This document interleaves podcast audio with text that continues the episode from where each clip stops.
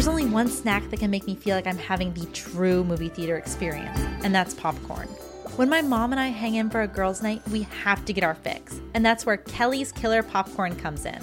They're a small batch gourmet popcorn company, and believe me, one bite and you'll be hooked. Made in Austin, Texas, this family owned business has tons of flavors. My mom loves their salted agave caramel, while I have a hard time picking between black pepper or dill pickle. Hmm, maybe I'll just mix the bags together.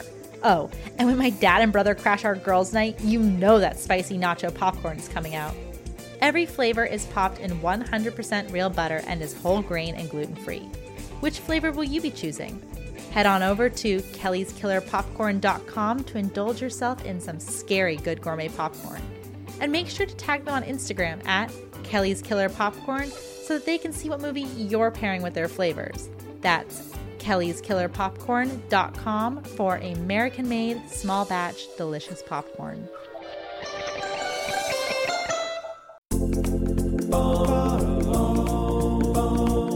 I might be vegetarian, but that doesn't mean I can't enjoy a good spice rub. My favorite place to get them is Smoked Bros, a veteran owned and operated business that sells premium handcrafted dry rubs, spice blends, and seasonings. Psst, guys, you can even put it on your popcorn. My favorites are Honey Badger because he doesn't give a bleep, and jelly and peanut flavor topping because mm mm mm, some things just taste better together. The website even has recipes, so go check out smokedbros.com to support a veteran owned and operated business and fill your cabinet with delicious flavor.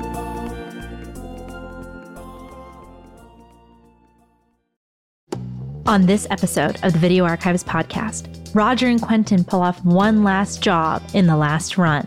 On our very first bootleg tape of the show, Video Archives favorite George C. Scott returns to the screen.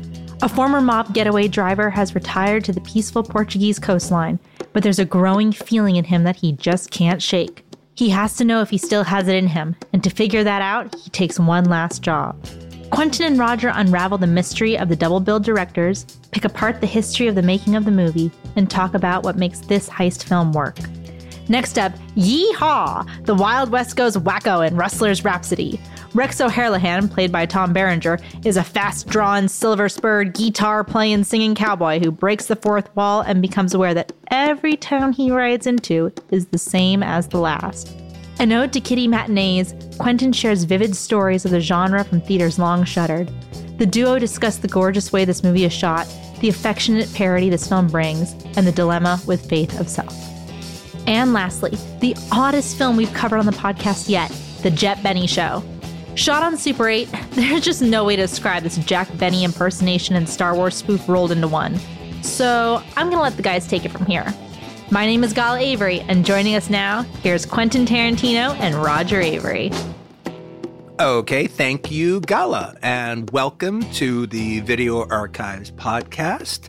I'm your host, Quentin Tarantino, along with Roger Avary. And tonight's first movie is Richard Fleischer's from 1971, The Last Run starring one of our returning champions, along with uh, Jack Palance and Rod Steiger, uh, one of our favorite leading men here at the Video Archives podcast, George C. Scott. George C. Scott stars in The Last Run, which, along with co hit Rustler's Rhapsody, will be playing on jaw dropping 35mm film for two nights on Tuesday, March 21st and Wednesday, March 22nd. 7165 Beverly Boulevard, Los Angeles, California 90036. For more information, visit thenewbev.com. The New Beverly Cinema, always on film. It's actually written by one of my favorite screenwriters, a Scottish writer named Alan Sharp. Now, he's mostly known for the westerns that he wrote. He wrote uh, Ulzana's Raid, which is actually my very favorite western of the 70s.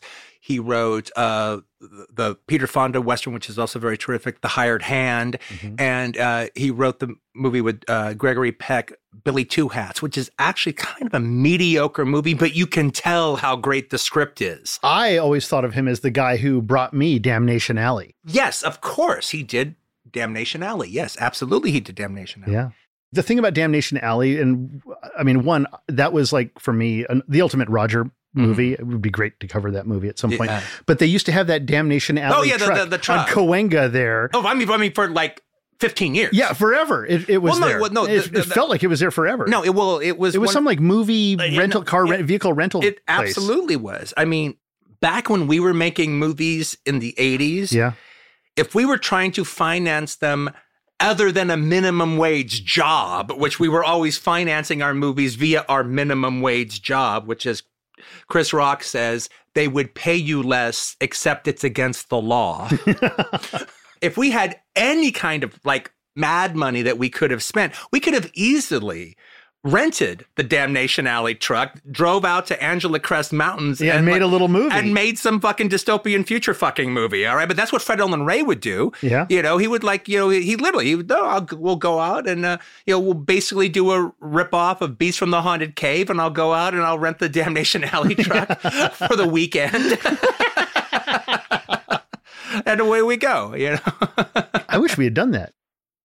Yeah, for a period of time there in the 70s, Alan Sharp was a very, very successful screenwriter, you know, able to get uh, uh, four different screenplays, not only like made, but without anybody else monkeying with them and uh, getting another writer on it. And that, that was a, that was a, that was a big deal. That was a big deal, especially back then to be as idiosyncratic a writer as he was and to have like four movies made from his, from his, I'm not, um, that's not even to mention a movie actually I don't like, but everyone else seems Night to love Moves? Night Move. I don't Yeah. like Night Moves. I think it's really boring, but every, everyone else seems to love it. I I'm kind of with you on. on I tried even, I even tried to watch it this It's year. no damnation alley. I even tried to watch it this year and I couldn't get through it actually.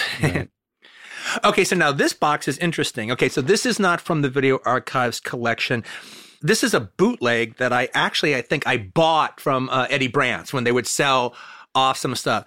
Uh, uh, like the places that would sell off bootlegs would be Eddie Brandt or uh, Kim's Video. yeah, Kim's video. But uh, but Kim's videos always had a, a uniform look. I think this is an Eddie Brandt, and you can tell that it's a Xerox copy from a a, a a British tape because you have the the 18 oh yeah, that's right. number on there. All right, It's like and, CSI. yeah, and it could and, it was taken from an MGM uh, UA uh, home video, and the back of the box says. George C. Scott stars as a retired gangster who can't resist one last assignment to drive an escaped prisoner across Spain to France. High speed chases over treacherous mountain passes follow as it develops into a race against the law and the underworld. What's strange about that description is it's one of the shortest descriptions we've ever read, but in one way or another, it kind of describes the Yeah. plot. We can decide how much more detail we want to go into it, but that actually describes the plot. Yeah, to a T.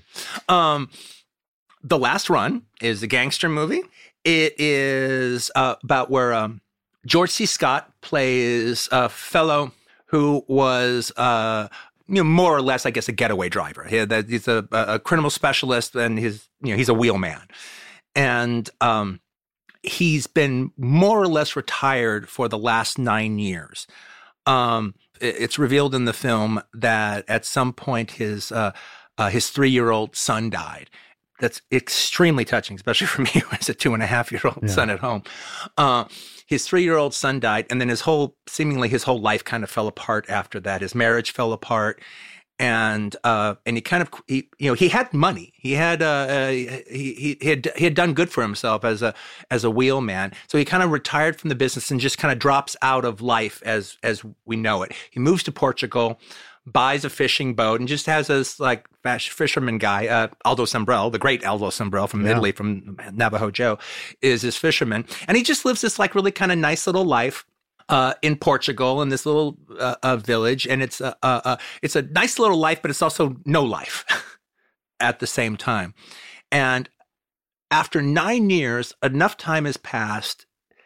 You, he could die tomorrow, and he wouldn't care. He's just taking up space, but he decides that he wants to do one more job, not for the money. There's money involved, but he's not doing it for the money. It's just you know he's he's ripened on the vine the last nine years so much he wants to do another job just to see if he can do another job. Can you know are his motor reflexes the same? Is his mind the same? Can he keep together? Can he uh, uh, can he not panic? Can he not lose control? You know, uh, he wants to think like a professional on the job again you, you almost get the impression he wants to do it. He wants to be successful at it. He wants to pull it pull it off, and then he'd probably kill himself. You got yeah. you kind of get the impression that that's where he's he's coming from. He yeah, just, when he's gunning that car down the road and practicing. Yeah, yeah. You kind of feel like, well, if I crash, I crash. Yeah, who what cares? who, who, gives a fuck? Who gives a fuck? Yeah, exactly. So George C. Scott, uh, George C. Scott is hired to uh, uh, ferry some guy from uh, organized crime from one place to another. And it turns out that uh, the organization has arranged uh, uh, a prison escape. And you know, during the escape, the guy hops into uh, George C. Scott's car, and it's George C. Scott's job to ferry him where he's supposed to go. Um, and, and, so then the, the guy also said, "Hey, we have a change of plans. I have to pick up my girl."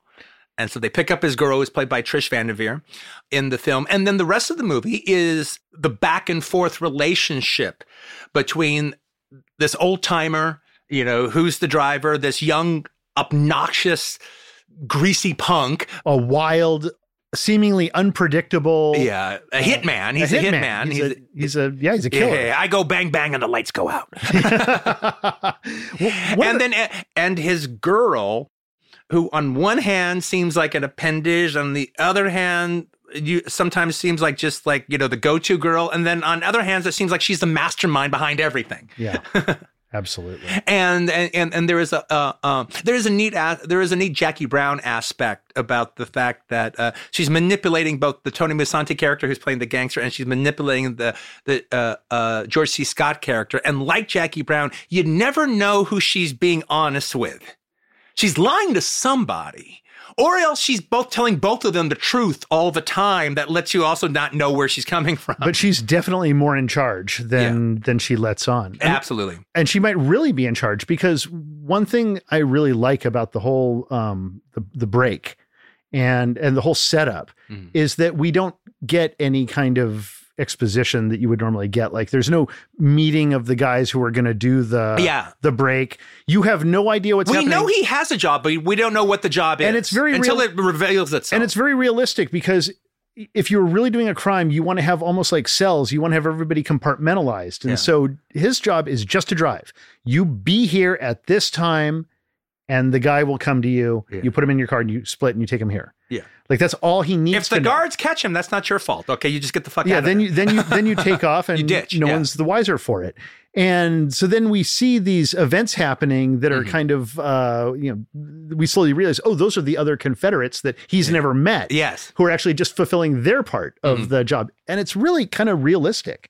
It's extremely realistic, and the movie also one Richard, both Roger and myself are big fans of Richard Fleischer, who's like really one of those Hollywood directors where uh, journeyman and artist meet. All right. Yeah. Sometimes it's a it's, sometimes it's it's it's terrific polished journeyman work, and sometimes in the case of Mandingo, it's just true decadent art. Yeah. yeah. I mean, 20,000 uh, Leagues Under the Sea. Yes, exactly. And then, uh, you know, and then, you know, the Fantastic thing, Voyage. And the thing, oh, absolutely Fantastic Voyage. Uh, you know, uh, uh, you know, he's an assignment guy. You know, he was Darryl Zanuck's guy forever yeah. and ever and ever, and then he became Dino De Laurentiis' guy. You know, in, uh, in fact, he re- was replacing a director on this film. Absolutely. But the thing about it is, naturally, me and Roger like him because, uh, uh, as opposed to a lot of uh, these fellows out there like that, like Tom Gries or whatever, Fleischer obviously had a flair for lurid material. He yeah. had a flair for punchy shit. That's so true. If you were talking about uh, uh, great sequences from Fleischer's movies. Uh, his epic of Howard Fass's novel Barabbas. Oh yeah, yeah. With Anthony Quinn, so you go the whole story of Barabbas, but at some point, you know, he's he's a slave, and him and Vittorio Gassman are slaves, and at some point, they're thrown in as as cannon fodder for uh, uh, uh gladiatorial purposes.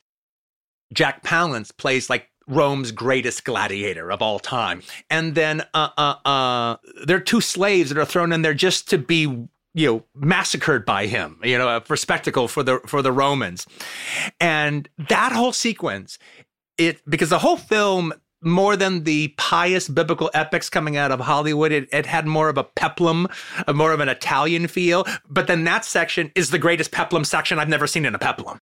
I just have to mention, um, in preparing for this, I wanted to just watch a few scenes from Mhm. uh, Fleischer movies, and so one of the scenes I popped on was for Tora Tora Tora, Oh, uh, and it was the attack sequence. I just yeah, yeah, yeah. wanted to see the spectacle of a Hollywood professional, a true Yeah, uh-huh. like workman, craftsman comes up Yeah, but through- with all the 20th Century Fox special effects money at his disposal for that era. for that era, everything behind him. And there is this scene where this airplane crashes into other airplanes. Mm-hmm. Uh, It's and during the attack, it's harrowing. Oh yeah, I, I actually remember that from the from the you TV see spot. these extras Yeah, like yeah. kind of running from the uh, flaming no, no, wreckage. No, it looks no, it looks like It's that. incredible. It looks like that actual newsreel footage of the Hindenburg crashing when you see those people running as the thing Yes. is like literally uh, crashing right behind like them. running uh-huh. and falling, like Yeah. you know, like y- you would think I wouldn't do, and you Uh-huh, do. Uh-huh, uh-huh. It- like it's such a harrowing, intense sequence. Mm-hmm. It's so powerful. I mean, this is and wings of planes just fire flying off by the camera lens. Yeah, I mean, Fleischer was a guy who could handle it big, Yeah. and then he could dial it in close on a movie like Ten Rillington Place. And again, we still haven't even talked about any specific scenes in Mandingo, which I oh think my- is just one of the most artistic and lurid movies made by a studio ever of all time. anyway, so back to uh, uh, uh, the last run. I believe you have a Franklin Bruner review. he did a little mistaken. capsule review that easily could have been pulled from the back of the Canadian release of this movie on the VHS box of that. I'm, but probably not. It's it. It must have been for a It's from the Winnipeg Press. probably from the Winnipeg City Press. George C. Scott plays a getaway driver who's tried to leave the business and live a normal rural life with the woman he loves. But fate won't have it, and he must come back into a changed business where the thieves have forgotten honor, and it befalls on him to remind them of it. Needless to say, there is some terrific driving through a Nykvistian landscapes as bleak as our anti-hero's empty and longing soul. If you liked The Driver and its practical remake drive, then you'll like it behind the wheel of the last run. R for reverse doesn't work. Very, very short, sweet, and right to the right to the point with the head scratching ending.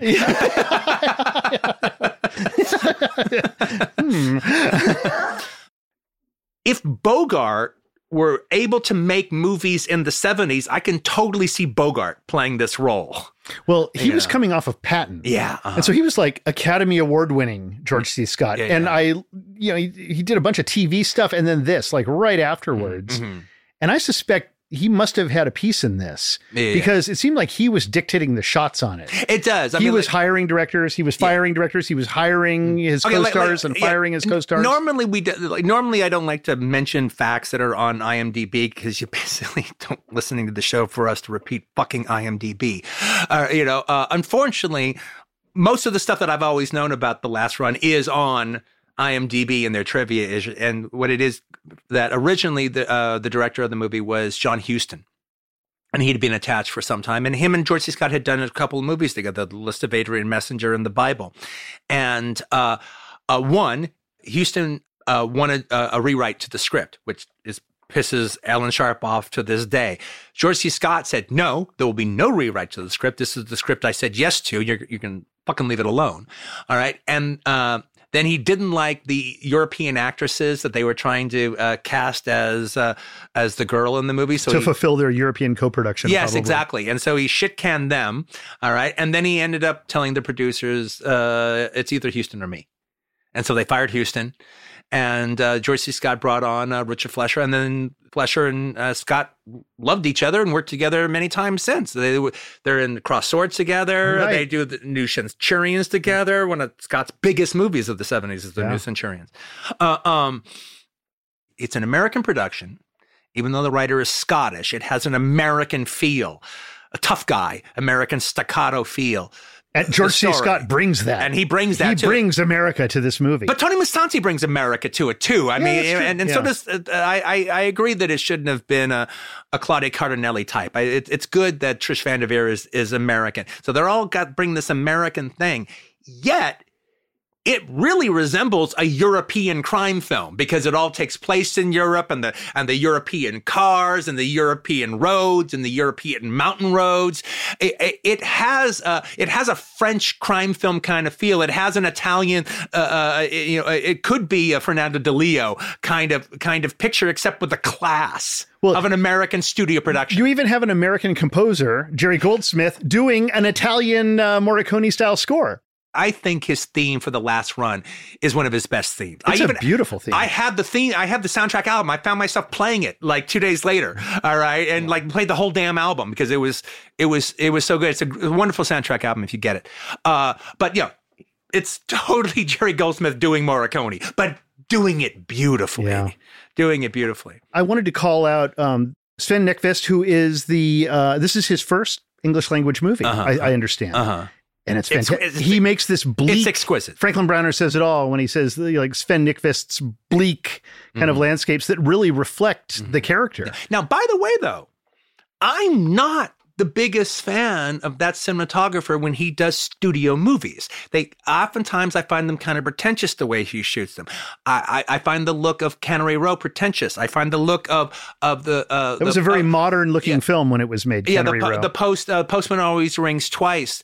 Uh, uh, a little a little murky. Yeah, I find it I find it pretentious. I mean, but I love it in the last run. It's, I love the last. It's textural. the look of it. It's, it's textural. It doesn't feel like a studio Hollywood studio film, except in all the pizzazz it has. Yeah. You know, uh, Russell Lloyd, the guy who did the editing, yeah. I think deserves a little special like right. gold star because this movie has one of the best cuts in it that I've seen in a long time, and it's that impact where George C. Scott, oh my god, drives right. his 1956 BMW 503 convertible, which is like a very rare car and he's just trashing it by like dirt roading it through the movie practically and at one point he uses it like a weapon and he just nails this fucker this uh this guy in one of the most convincing car human collisions yeah. I have ever witnessed. It was so freaking intense. And I think that you know why I demand I asked you to play it back for yeah, me. and I think the reason that that well one the, the the impact cut works, but I think the reason that the shot before it works so well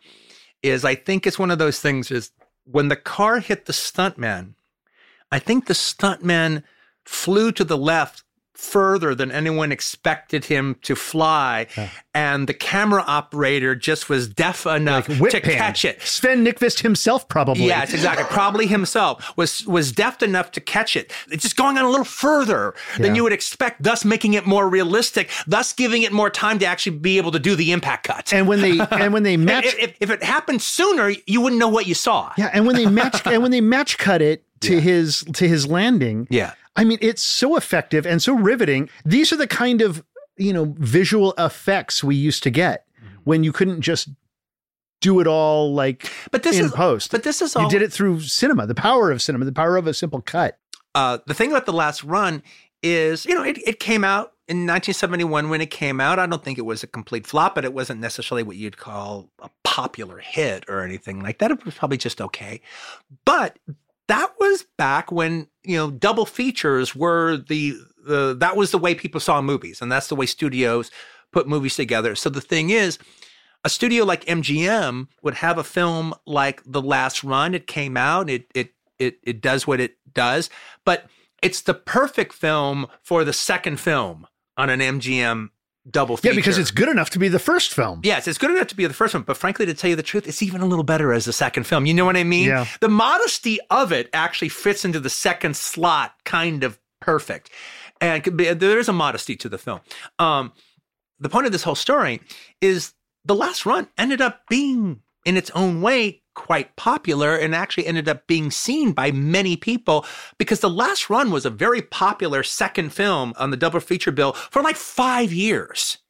There was all these movies that actually, if you just look at their box up, because they, they don't really get any money for being the second film. All right. They got made their money when they were the top film. It's a loss leader. Yes, exactly. So if you're just looking at box office figures, you would have no idea that some of these movies literally played for five, six, seven years as the lower half of films. And like, God knows how many people saw them. I mean, all kinds of eyeballs ended up seeing those movies over, uh, you know, over a five year period.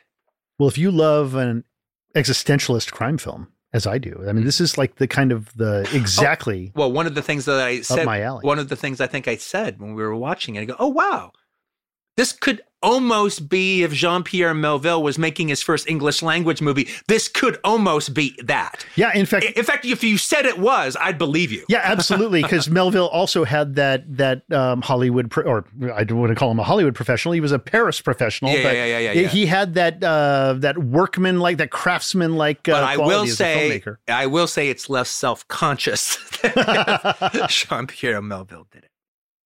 There's no more to talk about the story of, of the last one, frankly, to kind of uh, uh, kind of give away all of the the, the, to give away the charm. all right, charm you know, of it, because yeah. I mean, uh, the great twists and turns. of it it has a very slight story, but there are, but like like the route that George C. Scott is planning, it's a straight ahead line, but with major turns, Yeah. and everything changes when you make those major turns. One of the things, if you're a listener of the show, if you liked what we, uh, a, a companion piece to the last run would probably be Hennessy. Absolutely. They almost seem like opposite numbers and by of the each way- other. Uh, scale, action wise, deliverance of uh, And of Rod. Steiger and George C. Scott easily could have switched uh, Easily roles and uh, and E- both enjoyed each other in each other's movie. easily could have switched roles. And t- as far as as far as like the uh, uh, like I said, our returning champions, it seems like George C. Scott and Rod Steiger like own this spot in their own way that that's interchangeable. Those are some pretty pretty tough men. With Scott, just like Steiger, you never exactly know who's exactly going to show up when you see a Steiger movie. I mean, you you see a Steiger movie and you see something like a. Uh, uh, the Illustrated Man, you know, you get bravado and you you uh, get all those ripe line readings and you get just you Yeah, know, muscul muscularing it up. You, You, know, you get the uh, opposite in the loved one yeah. with uh, Well, Dr. and the Joy love one- Well, actually, you don't get the opposite. You just get the quirky comedic version. That, that, there's nothing subtle about what he's doing as Joy Boy. You know, but then when you get to Hennessy, he kind of knows his role in Hennessy isn't to emote to the moon and isn't to chew the scenery. It's to tell this tough little story. And Same the- with Dirty Hands. yeah, and it's yeah, exactly. And the last run is very similar. This is not the George C. Scott of Rage, and this is not the George C. Scott of Patton, and it's definitely not the George C. Scott emoting to the moon in the hospital, which I love.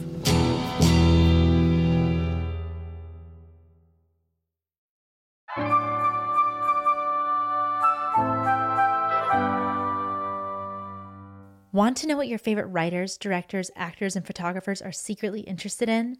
Check out The Gala Show, where each week a guest of my choosing brings an entirely new topic to the mic, and it can be anything they want to discuss.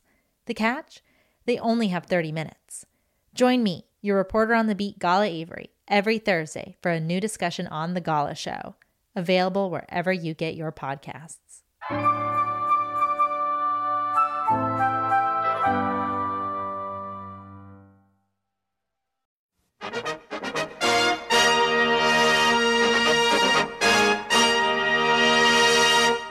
And we're back, and we're joined by Gala Raquel Avary. Hello, Gala. Hello, Quentin. Hey, Roger. Hey, Gala. So, Quentin, let's talk about this VHS tape a little bit because I'm sitting here like gnashing my teeth because I don't have one. I can't find this on VHS, and I'm I don't know if it came out in America. it, so it didn't. So I asked Uh-huh. a few of my VHS collector friends, Mm-hmm. thank you guys, who told me that it does not have a VHS release in the United States Yeah. and that it was such a flop that it didn't get one. And I'm Mm-hmm. really upset about it because I want one. What's Well, funny yeah. is the beginning of this tape didn't it have like an additional um, yeah, it did. No, like you're- a oh, by special arrangement. Yeah, this is it- a copy, licensed copy. No, it makes a point of okay, with that, which is not the case with the copy I'm watching, which is obviously a bootleg. Uh, but it makes a point of saying at the beginning, "This is not a second generation copy. This is, you know, basically made by MGM UA for you uh, to rent." And then it has the standard warning, but with completely different verbiage that goes into great, great detail of what you can do and what you can't do. Yeah, just have Jimmy in the mailroom write that. it's like, it's just because it's completely unlike anything anything I've read. You are allowed to show this movie in your house to your friend. You are not allowed to invite people over, charge them admission.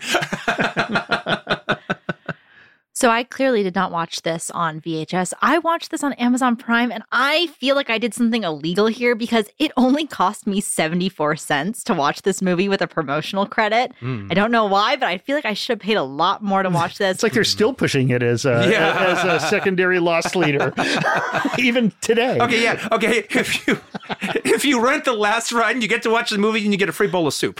yeah, yeah, okay, so two seconds in, I'm like, okay, this might be what we call a Gollum movie. And then 18 minutes in, when he's at the church, I'm like, oh my god, I love this movie already. Like mm-hmm. I'm sold. Yeah, I knew that this was going to fall into your whole into my category because one of my favorite genres is heist gone yeah. wrong, and mm-hmm. this is like bordering. I mean, there's no heist in it, but it's like a bordering on that genre. And I'm there's just, kind of a heist. They, they, it's the, breaking that guy free. Assignment gone wrong. Assignment yeah. gone wrong. There you go. I should change my favorite genre.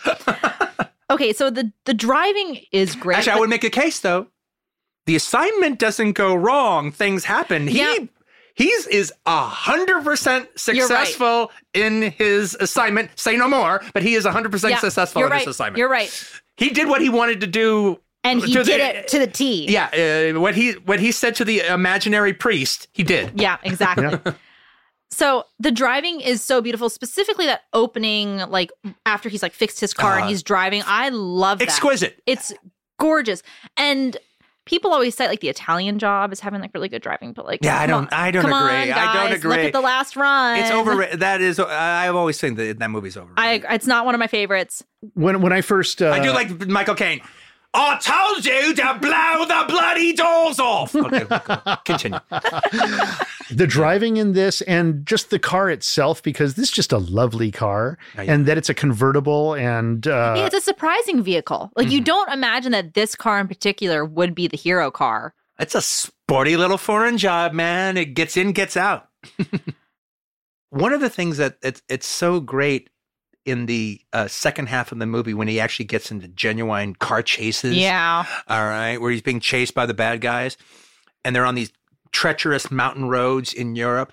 The thing that's so fucking exciting about it is George C. Scott doesn't care if he dies. Yeah. All right. And not only does he not care if he dies, at the end of the day, he doesn't care if he kills the two people in the car with him. Yeah. But the gangsters chasing him don't want to die. so they're not quite taking the blind turns on the mountain road the way he is. Well, that fantastic chase that goes through that little village oh, where they're, yeah. I mean, actually, as we were watching it, we were noticing how Richard Fleischer tells a story with a single shot. Yes. And so he would do an establishing shot of like their car pulling into uh, whatever village they're in in, mm-hmm. in Spain. And a guy, you know, a bunch of sheep and a. Oh, It was a bunch of goats. A bunch of goats and a goat herder guy yeah, yeah. would kind of walk through the frame. And that just lets us know that it's a primitive village. Yeah, as, where this as is opposed a, to Antwerp or someplace like later that. Later on, yeah, yeah. they go to a different place, which is supposed to be like the bigger city. It's mm-hmm. like suddenly there's cosmopolitan people and they're walking around for dinner in the foreground. They're just like, and so he's yeah. always like, grabbing whatever elements and putting them into the movie to uh, to kind of create the the scene. It's that a, was probably the same director. That right. was probably the same location. That was probably it their probably crew was. hotel.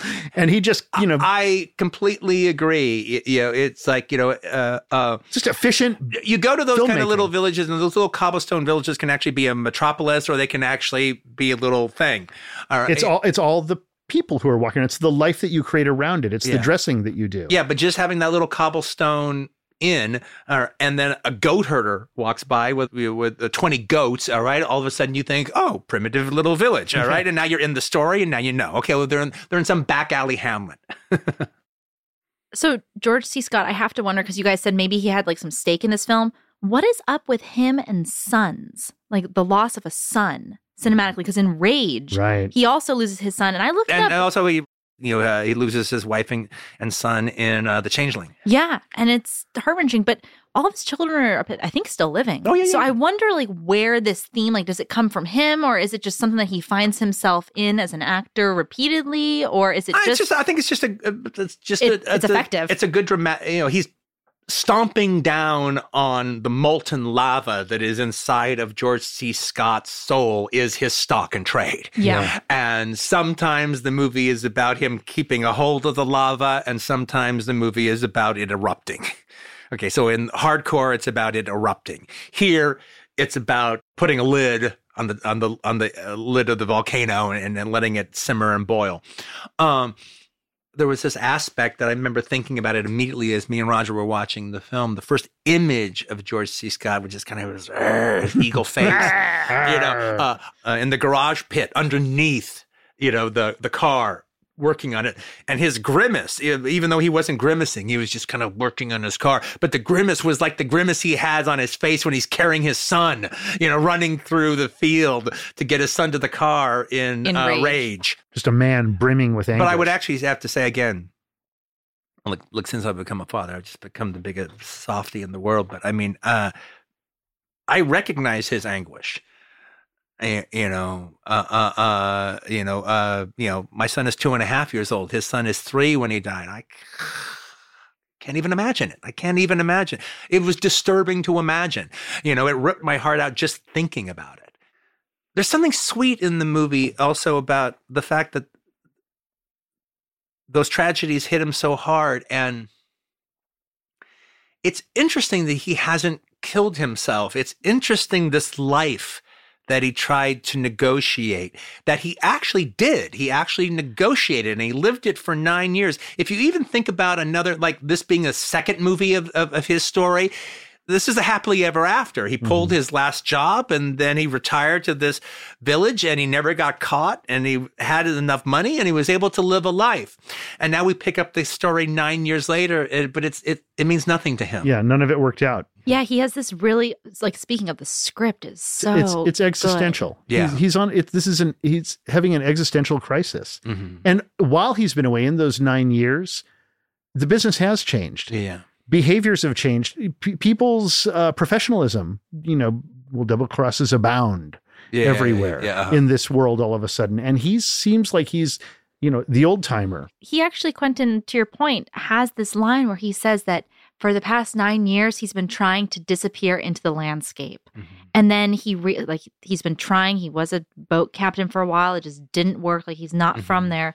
And then he says, "I'm just one of those people who just don't belong anywhere." Mhm, Yeah. And it's such a good like the script is oh my god! It's like I oh, I love it. I'm telling you, you, you got to see the other Alan Sharp I- movies, man. He's one of the best screenwriters of the 70s. like my Absolutely. notes, my notes this time are like mostly just quotes. Like uh the guy from Bird of the Crystal Plumage. Mm-hmm. Yeah, yeah. in- Uh, Tony Musante. Yeah. Tony Musante, he about George C. Scott's character says it's like the guys they pull out of solitary. They don't know how to talk anymore about George C. Scott, and it's Yeah. so good because he's put himself into solitary. To hint at the last moment of the movie without revealing it. A line is said that refers to Scott that you don't like. It's ugly and it's bitter and it's cynical and you don't like the character for saying it, but he's not He's not wrong. he's not wrong. Mm-hmm. He's not wrong. And wow, how cool is it to watch a crime film that can hold two different thoughts in its head at the exact same Yeah, time? Well, it- it and was- both be right. Yeah. It was kind of striking because I, uh, when it first started off and Tony Musante first showed up, Mhm. and he's like, you know, gum chewing, popping around, young, you know, like, hey, hey, hey, you know, he's just like this, uh, this Uh-huh. annoying asshole. Yeah, honestly, And, and I thought, No, oh it's like- man, no, he's like for a while you're like, oh, he's going to ruin the movie. yeah, I'm like, he's gonna ruin this fucking movie. He's ruining. He's bringing me down, man. And by God, there comes a point where I'm rooting for the guy. yeah, yeah, yeah. Well, it's also that was a trick to was- pull that off with it's me. also interesting how much you like George C. Scott's character in this movie. At some point in the third act, he gives uh, a sober assessment of of how Musante handled himself, and he says it with with appreciation. You know, he says he did a good job back there, and all of a sudden. You, you completely feel differently about Tony Musante once you actually hear uh, George C. Scott applaud him. he, he makes it okay for us to like it. He takes the barrier down for us. Yeah, yeah. we're we're now. we still don't really like him. well, yeah, not really. Not really. Not really. one thing about the movie is that it does not fall apart in the end, Yeah, like yeah. so many of these VHS tapes do, Yeah, yeah, yeah. And that makes it so satisfying. Yeah, yeah. So good. And also, I think it would be a great rewatch. I've only seen it once, but I Mm-hmm. think I would love to watch it again with Hennessy. Yeah, yeah, it would be a great double feature with Hennessy. Uh, and one last thing, in case anybody out there doesn't know it, is uh, one of the things that really fat, ran afoul of uh, George C. Scott during the Huston time was that they wanted the uh, European actress Tina Aumont to play the girl. Scott insisted that she be an American, and then they found Trish Van Devere. He cast Trish Van Devere, and then they fell in love during the making of the movie, and uh, for, for the for pretty much for the next ten years, every other George C. Scott movie starred Trish Van Devere. I remember when we were, uh, uh, yeah, yeah. Well, me and his friends were watching uh, the J. Lee Thompson movie Messenger of Death. All right, that stars uh, Charles Bronson and Trish Van Devere. And I go, oh, well, Bronson apparently got tired of working with his wife Jill Ireland for thirty movies in a row. Decided to do a movie with uh. Scott's wife. is, is it is it true that John Boorman was was going to direct this at one time? And that George C. Scott and him also didn't get along. I don't know. I, I would heard that, that he was brought up at one point. All right, but I don't know what. Because that's actually a really interesting choice. He would actually have been a very interesting director for this. I mean, yeah. with his. Uh, uh, kind of I think so. Man in a landscape type. Uh, no, well, no. I think along with Fleischer, he would have been uh, uh, he would have been terrific. I think Carter DeHaven had also like an association with Huston for a while, though. Right. If this conversation about the last run did not spur your interest, I don't know what's wrong with you. but you're in luck because this is available for streaming all over. Unfortunately, I don't have a VHS tape of it. If some collector out there has one and wants to give it up to me, mm. call me. But until then, if, I'll just if, if some collector in London, I don't know, someone else might have a bootleg. Yeah, yeah, some a couple bootlegs yeah, of the last run lying around. someone, someone out there. If, an, if another customer of Eddie Brandt's when they replaced this one after I bought it. but I hadn't realized that my I didn't when I bought it. I just bought it. I didn't realize. Oh, hey, I didn't think that it was one. It was a bootleg. I didn't notice that it was a a, a, a British cover. I hadn't thought about the fact that it hadn't been released in America. you were just happy to have it. It makes me appreciate my uh, video, and I'm a guy who actually even has a 16 print. It makes me appreciate my video copy. West. It was ugly. I smell sheep. All right, that'll be enough of that talk. Want to be a sidekick? You gotta learn the ropes. And low down mean. Very good. Thank you very much. But at least you knew where you stood. Either you get your rifle and come with me, or I'll shoot your wife in the shoulder. From the director of Police Academy, Tom Berenger in Rustler's Rhapsody, rated Starts tomorrow at a theater near you. Check newspapers. Ready for a rootin' tootin' good time? Stop by the new Beverly Cinema to see Rustler's Rhapsody with Co-Hit The Last Run. These flicks play on eye poppin' 35mm film for two nights. Yeah, you heard me right, two nights. On Tuesday, March 21st and Wednesday, March 22nd. 7165 Beverly Boulevard, Los Angeles, California 90036. For even more information, visit thenewbev.com. The New Beverly Cinema. Always on film! Okay, we're back. And the second movie on our show today is a comedy that I actually saw this when it came out in the 80s. I actually saw it on opening weekend at the, actually, I remember I saw it at the Village during its opening weekend uh, in Westwood Village. It's uh, Hugh Wilson, who is director of uh, uh, Police Academy, which I never really cared for. Uh, it's this follow up movie, that kind of movie where you can do anything you want because you've had a big smash. Yeah, you've just had the biggest hit in the world. What yeah. are you going to do now? And so Paramount backed him with a Western comedy called Rustler's Rhapsody, starring Tom Berenger, amongst other people, but definitely starring Tom Berenger.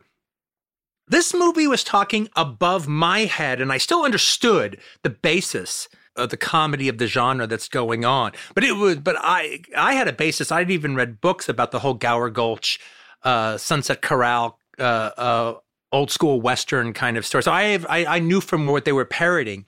But I, it's not like I'd watched a bunch of them. All right. So, but that's me with a little bit of knowledge. The majority of the audience uh, that were anywhere my age or, or you know, 20 years less than me, you know, this movie was going over the heads of uh, of most of the audience, but they still thought it was funny. You know, they didn't they didn't they didn't need to get the genre film comments going on. They just got the jokes. They didn't even have to know. I mean, they knew the general idea Yeah, that this is they old just thought it movies, was- yeah, yeah. but they didn't have to know the specific old films. They got the general comedy, but what I think is terrific about this comedy uh, is it's not general. It is minutely specific. It's razor sharp. as and and apparently they worked from the assumption that nobody in the audience had to get it. They just understood it. They got it. They Well, got the so it's working on deeper levels than than its surface. Exactly. So let me read the back of it. Tumbling tumbleweeds.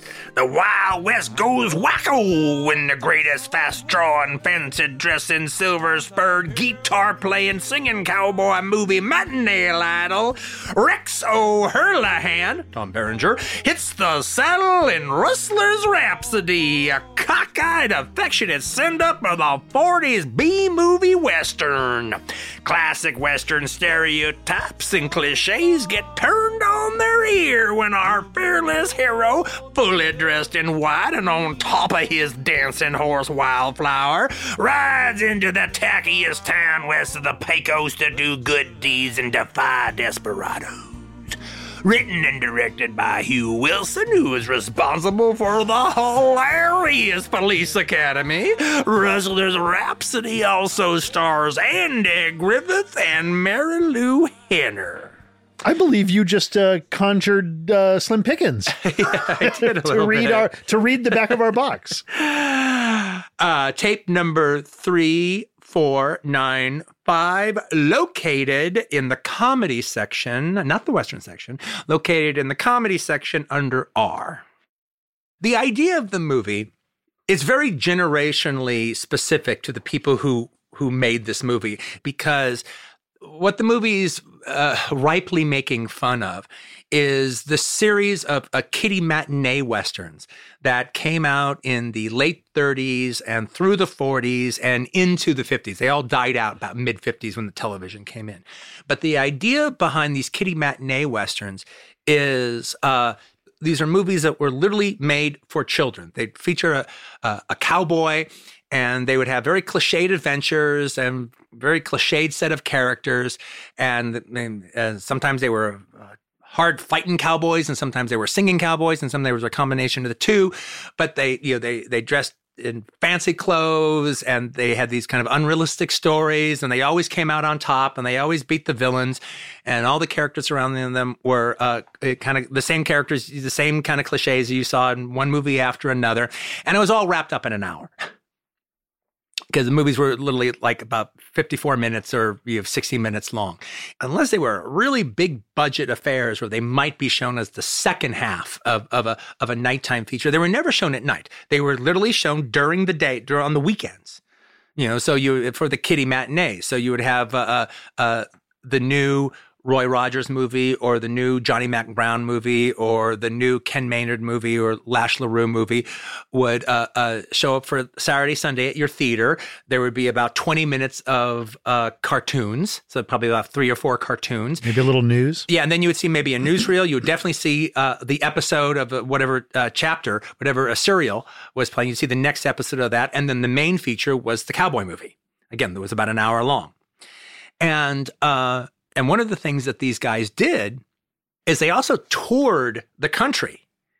So at some point, one of these, you know, even if you lived in a small little Georgia town or a small little Louisiana town that, you know, showed these movies, at some point, one of these cowboys would show up in your town. And they'd be there uh, at the uh, uh, at the theater on the on that Saturday or Sunday, and they maybe they'd have their horse, maybe they wouldn't, but they'd go and introduce the movie, and they'd sign autographs, and you know, All, all the kids would show up, and but the concept of the movie, where the movie's jumping off at, is it shows you like a rickety 16 millimeter tinny sound print of uh, one of these uh, uh, uh, horses chasing you know, a guy on a horseback chasing another guy on a yeah, horseback. It's all black and white. It, Bang, it has bang. like has like you know this tinny 16 millimeter one track sound going on, and uh, you see Looks like it's shot on an old Mitchell. yeah. It's in black and white and it's rickety. And then like, you know, you're, you're seeing it play the way, like if I were to string up a 16 millimeter print of one of these and we were to watch it, it looks like that. Okay. So they make it look even a little worse. All right. Uh, so the concept of the movie is to take the Roy Rogers character from a Gower Gulch B movie kiddie western and the cliches and the storyline and all that, the, and the fancy horse wildfire, all that shit, take all that, take all the cliches, but stick it in a Sam Peckinpah movie. Give it this. Give it Sam Peckinpah realistic violence. Give it slow motion violence. Drop that into the smack dab into the middle of the 1980s. Yeah, it has like the THX surround sound now with whizzing bullets happening. That was not the case then, and is bloodier, and it just all everything. You know, uh, And since then, spaghetti westerns have come Yeah. into existence, and so we have Yeah, and then that the- element brought in middle eventually uh, mid through mid, Fernando Rey. Mid movie, Fernando Rey, all right, from Spaghetti Westerns themselves, comes in and they make a comment about spaghetti westerns. Yeah, I like the narrator. He goes, you know, and sometime in the '60s they started making these spaghetti westerns. I was always jealous of these fellas because uh, they always had better background music than we did, and they always wore these really magnificent-looking long dusters, even though it always seemed like it was 120 in the shade. yeah, it, is cool because when the Italians show up, they're all in these dusters. There, you can see the difference between the Italian view of the Old West and Mm-hmm. Yeah, yeah. the classical view of the Old West, and our kind of Yeah. Mid '80s view now- of the Old West. Yeah, now here's the thing. Where my admiration for the movie truly, truly lies is it was different in the early 70s when Mel Brooks started doing his style of, of parody because he's just bringing up old cliches and old movies that you've seen before. And by bringing them up and making fun of it, our laughter is coming from the recognition of the cliche. Yeah, most successfully done with Young Frankenstein. Yes, but also silent movie and high anxiety. No, I mean Bla- Blazing Saddles Blazing and everything. Saddles is the- now, now I think the reason Young Frankenstein kind of works better as a moving movie than the rest because at the end of the day, he still is telling the Frankenstein story. Yeah. And the Frankenstein story is that compelling that even done in a comedy way, he still is committing to telling the story and you get involved in it. He's also aping the look so well that it, So it is well. it's really stunning. It's stunningly well matched to Exactly. the, to the original look of those films. But I can't imagine that movie working as well as it is without Gene Wilder because it is Gene Wilder's commitment to his performance that actually makes you take the movie vaguely seriously. As time would go on, that wouldn't be enough for me. Just presenting cliches and my and, and presenting a familiar thing and laughing at my recognition, it was not funny enough for me. I think at a certain point, and I think where from from the time this movie came out to now, if you're going to engage in spoof, you need to deal in film criticism. You need to do gene splicing, subgenre criticism. It needs to be, and I don't mean you have to not like something when I say criticism. I mean, you need to engage in a critique of the genre, not just show me familiar tropes. And that's exactly what Rustler's Rhapsody does. It's giving a critique on that genre of Western, but Westerns in general, and how they don't work in the 80s. Had Silverado come out before this film, or was it shortly I think it after? came out. I think after. shortly I'm after. guessing after. I'm guessing after. I'm making it sound like everything that's coming from it is funny is because of the the writer Hugh Wilson's perspective. But one of the things that's really really funny about the movie is it has almost a last action hero kind of aspect Absolutely. where uh, uh, uh, Rex O'Herlihan, Tom Berenger's character, is kind of coming to a consciousness inside of this never ending cycle of movies. He has now completely come to the grips that every town is the same. Yeah. That he is stuck on a never ending conveyor belt of movies. And there is an inevitability to every single solitary aspect of this. He will go into a town. There will have be the big bad boss man of the town. There will be the girl. There will be all the cliche characters. He's seen them all before. He will win every single fight. He will, ev- everything will happen the way it's always happened before. And he's disillusioned by it. You know, he's almost like George C. Scott, almost hoping to die to some degree or another. I'm overemphasizing Well, that, but to some tra- degree, trapped in an endless cycle. He knows that the villains are going to come after him. He knows that he's going to have to. it's almost a weird genre take on Groundhog Day because he's living because Roy Rogers did live the same adventure Again week in, again week out, again. week in, week out, and and Rex O'Herlihan is, is has now ex, is experiencing uh, uh, uh, an awakening. Well, and his awakening as he's coming to this kind of self actualization and self realization and Mhm. understanding of the world, he's kind of realizing how, um, in being the same, it's a kind of lie Yeah, yeah. that's being broken open. It's kind of a shellacking on Mhm. history that's been done by Hollywood. But what's also really interesting is he's the only character that has any sense of awareness. All the supporting characters that are nothing but cliches are always played by different people in the different movies. So these cliche characters don't know they're cliched characters. In fact, one of the most charming parts is then when he meets the town drunk. He's like, no, I've seen that big boss man before, and then they've got the corrupt sheriff, and then there's the the uh, a saloon girl with the heart of girl, gold, and the He's like, well, what about me? and then the town drunk goes, no, no, no, no, no. Those are very individualistic people. no, they're not. they're in every yeah, town. if you go to the next town, there's every member, I'll, I'll prove it to you. Do you have a school marm that is very pretty but strangely asexual? yeah. Is the blacksmith an old burly friendly guy that only gets mad when you burn down his barn? Yeah. and so none of these characters know what's going on. So throughout the whole film, as the storyline involved with uh, uh, the big bad boss man of the town, played not so very well by Andy Griffith. I think he's the weakest part of the movie.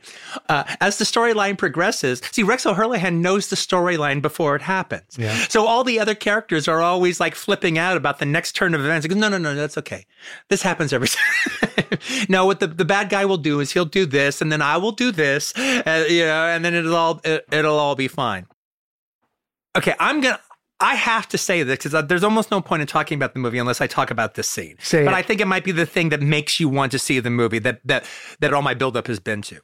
So in the third act of the movie, that is is standard. All the henchmen of the big boss man have, have, have all stepped up against uh, Rex O'Herlihan, and they've all they all got shot in the hand, and they all because he's a good guy. He's only going to shoot He's you only in the going to shoot you in the head. well, you guys want to hang around? Well, you know, uh, it's been kind of a hard day, and you know, kind of got to take care of our hands. that was really funny. That guy's really funny. That that henchman. Yeah, right. the henchman guy. uh, uh, um, so eventually, well, none of the uh, none of the henchmen work anymore. So they obviously have to hire like a big out of town torpedo, all right, to come in who's a badass gunfighter and he's going to come into town and and he's the hired guy and then once Rex O'Herlihan faces him, okay, that's it. Now and then now the bad guy gets vanquished. And that guy who they bring in happens to be Patrick Wayne. Yes, John Wayne's son. And he's amazing yeah, in this. uh, yeah, he's fantastic in it. And so, you know, so they see the guy coming to town. And part of the thing about, you know, uh, uh, uh, Rex O'Herlihan is because he dresses like Roy Rogers in his most glitzy days. So it's like these uh, silk shirts and sequin shirts with like sparkles and a, a- a red neck scarf, maybe. yeah, or- a fringe on the arm and whatever. And so like he's got so many so many fancy clothes that when Rex O'Herlihan goes from town to town, he has to he takes a wardrobe with him. So there's a a, a mule pushing dragging a wardrobe. So uh um they see the professional gunfighter riding into town and like, oh, there's the guy. There's there's the guy that the you know the colonel hired. You know, to going and yeah, yeah, that's that's the fellow. That's the that, well, don't- don't worry about it. Don't it happens every movie. this is the last gasp of the, the villain. Once this doesn't work, then he's going to give up, and and all you homestead, all you sheep people are going to be fine. They've got all But- those like Mennonite sheep herder Yeah, yeah, guys yeah. that are. But then he notices the out of town bad guy, the professional that bring out in town, is pulling a wardrobe of his own. And so then he comes into town to face the guy, and he realizes he's a good guy. He's not a bad guy. yeah, And so they have they've thrown the plot. yeah, they've thrown the plot. They've literally flipped the script. And so they have this back and forth, and they're both talking like two good guys. All right, you know, uh, Patrick Wayne knows the outcome of the story just as much as Yeah, Tom. we're, we're going to just shoot each other's hand indefinitely. yeah, so it's just as much as Tom Berenger does. And he goes, "Well, you can't do this. You're a good guy. I'm a good guy. It just it's not going to work." And then Patrick Wayne goes, "Well, then I guess the goodest guy wins. And then And at this, Like, and at this took- moment, Berenger is having a crisis of he's, confidence. having, also. he's starting to have a crisis of confidence. And he goes, Oh, wait, no, no, no, hold it. No, you're working for the bad guys. So I'm the better good guy. That's just it. That's just absolutely it. You know, because you're working for the bad guys, I'm obviously the, the gooder guy. So I don't see how it's impossible for you to win. Well, uh, one, say I'm working for the bad guys. Well, that's kind of just your perspective. yeah, he logically talks him through yeah, it. that could, that that he works out his argument. that could be very judgmental. All right. You know, and Patrick Wayne starts listing the qualities that are important to being a confident good guy. And so it's like, you know, uh, uh, uh, uh, I can't remember what they all are, but there's something like, you know, uh, you're nice to children and old ladies, you're good to animals, uh, uh, you always do this, you always do that, you're a confident heterosexual, and the da da da da da da da da. Let's fight and see who wins. Okay, here we go. And then Tom, wait a minute. You said confident heterosexual? yes, confident heterosexual. I thought it would just had to be heterosexual. No, no, no, no, no. You, you need confidence behind that heterosexualism. Okay, here we go. Uh, okay, hold it for a second. that is great film writing. That is that is genre gene splicing film criticism at its highest. Yeah, absolutely. We won't say how everything turns out, but uh, you know, uh, I think this movie is just is a tremendous amount of fun, uh, and I think actually one of the best things about the movie is I'm so happy they hired a dramatic action actor like Tom Berenger to play the character and not a comedy guy doing some Danny Kaye version of the fellow. I like the fact that Tom Berenger looks like he could be the star of one of these movies, and I think he's sensational in the film. Uh, so, uh, what does uh, Franklin Browner have to say about uh, Hugh Wilson's amusing confection? Uh, he was prickly. He was prickly, but I think he likes it. Mhm. Derided as the other Blazing Saddles, Rustler's Rhapsody is much more Groundhog Day or Truman Show. In his awakening to self awareness, its singing cowboy, Rex O'Herlihan, seems to be having realizations about the hidden nature of the American westward expansionism into the Old West. Indeed, it was Goebbels who said, If you tell a lie big enough and keep repeating it, people will eventually come to believe it. Like a soldier who has seen the same outcome of one too many battles, the fact that the Hollywood machine has turned out so many serial singing cowboy movies of the exact same repeating story with the exact same repeating elements, our hero, and we, his culturally mesmerized audience, find ourselves questioning the repeating media messages we were all fed as children, be it cowboy movies, superhero movies, sitcoms, soap operas, cartoons, or any other programming. Repetition leads to familiarity, and familiarity is comforting in troubling times, but it is a false shield. The suggestive gender subtext of the film, and that our hero meets his match in a mirror hero of neutral virtue, self described as a lawyer, are statements the film makes that this reviewer is unequipped to parse.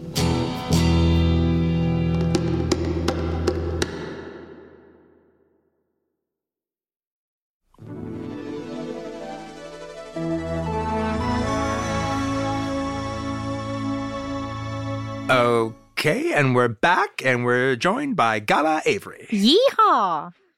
Hey guys. Okay, so as Quentin mentioned earlier, this movie is kind of like a parody, a love letter to the kiddie matinee cowboy movies. Apparently, it's an ode specifically to the Hopalong Cassidy films. A Hopalong Cassidy? simpler time. Yeah. Mm-hmm. And the Hopalong Cassidy character, for those of you that don't know, because I didn't know this as a American Western lover, um, the Hopalong Cassidy character was created in 1904 by Clarence E. Mulford, and the books were made into a series of movies in which actor William Boyd portrayed him 66 times. Yeah, I, Wow. I, I look, I, I'm familiar with these movies. I would not call him Hopalong Cassidy, all right, Okay. because he, for this, I mean, he's obviously Gene Autry. Is who he obviously is. All right. Because he has the costume of Roy Rogers, at Roy Rogers' highest. He's a singing cowboy. Hopalong Cassidy wasn't a singing cowboy. And you know, and he also doesn't have the costume because when I was Yeah. reading this specifically, that it was like the Hopalong Cassidy. It's not, yeah. Hopalong Cassidy specifically wore a black hat. yeah, of course he did. Yeah, Uh, which and- went against that stereotype that only villains wore black. Yes, and you know he would never wear a black hat. But not only that, though, even uh, um, when the town drunk character, who's very funny in the movie, uh, G.W. Bailey. Yeah, he's great. Yeah, uh, when he be- uh, when he becomes the sidekick, all right, Yes. you know, he's got to put on his sidekick outfit. I love that. Yeah, he's like, oh, I either got to put my drunk outfit on, or I've got my sidekick outfit. He puts the sidekick. What, what are you wearing? Well, it's my sidekick outfit. all right. Well, okay. The sidekick outfit he's wearing is exactly what Smiley Burnette, who was Gene Autry's sidekick, always wore. I mean, it's an exact replica. Like with that that Uh, shirt, yeah, that, that, checkered that checkered shirt. shirt. It's an exact replica of Smiley Burnette's out, outfit, who was the most popular of all the sidekicks at that time. Speaking of outfits, I love that that moment where um he's telling him his sidekick like go get my shirt. Yeah, yeah. But like specifically that blue one, not the checkered one, not the this one. I don't want the teal one. I need this shirt. It was really funny. And I like watching this because you're right. The westerns in this kind of way don't really fit into the 80s. Mm-hmm. It's like a Westworld quality where all of a sudden you've been playing the same scenario over and over and you're kind of sick of the game because all of the robots are the Mhm. same and they act the same. But I like it when he's talking to his future sidekick, the Mhm. or he's talking to the town drunk and he goes through the characters as Quentin said and he says like oh the blacksmith and oh the school teacher. And then GW Bailey says, "Well, do they have a town drunk?" And he goes, "No, no, no. You're unique." Yeah, yeah, yeah. And part of me wonders though, is he unique in this situation because or is he just telling or is he just telling but because he does become his sidekick and he's never had a sidekick before. Oh, and Oh, so well, part of me wondered like was he actually a unique character to him or is he just telling him that? I took it, and I'm I thought it was how it was meant to be taken. Yeah. It could be that way. I took it as like, oh no, that was just him being a nice guy. Yeah. All right. I've just told you there is no Santa Claus. All right, but I'm going to now. but yeah, but, but I'm going to soften the blow. All right? I'm going to soften the blow. Having his name is Chris Kringle. yeah, having said that, I do believe that he probably didn't have sidekicks in all the other Yeah. ones. All right, you know, so that that you know, so there, the there, uh, uh, there is a little gene splicing ambiguity even when it comes to that as well. There is one reference, one gag reference that is a kind of a running joke, which is him eating turnips. Oh, and or well, or, well, or some kind of root Yeah, vegetable what was of up some with that? And Oh, well, it's a, it's a metaphor for drugs, obviously. Okay. All right, you know, uh, uh, part of the thing. It's uh, um, uh, if you ever watched uh, How I Met Your Mother. They couldn't have them smoke pot on the show, but they would have Mm. them eat these submarine sandwiches. but they would talk about the submarine sandwiches as if they were smoking pot. Okay, Well, they kind of do the same thing in Rustler's Rhapsody. Is like you dig up this root, all right, like a tree root or ginseng or some sort of root that's buried in the ground, and you eat it, and it's like all psilocybin and gets you all uh, uh, uh, fucked up. But you know, but he's uh, uh, so he he can't drink, he can't do anything. He orders milk in these places, so he can't drink or anything. But he he eats the he gets stoned eating the roots, and he turns it he turns the other characters onto the root. But okay, the, the, one of the great uh, cliches is when all the characters, uh, all the subsidiary characters, just start showing up at his campsite. All And- the women. yeah. Well, the, even the even his sidekick is there, and he gets mad. He goes, "Look, this is my campsite. I'm the one that took all the little rocks and put them in a little circle."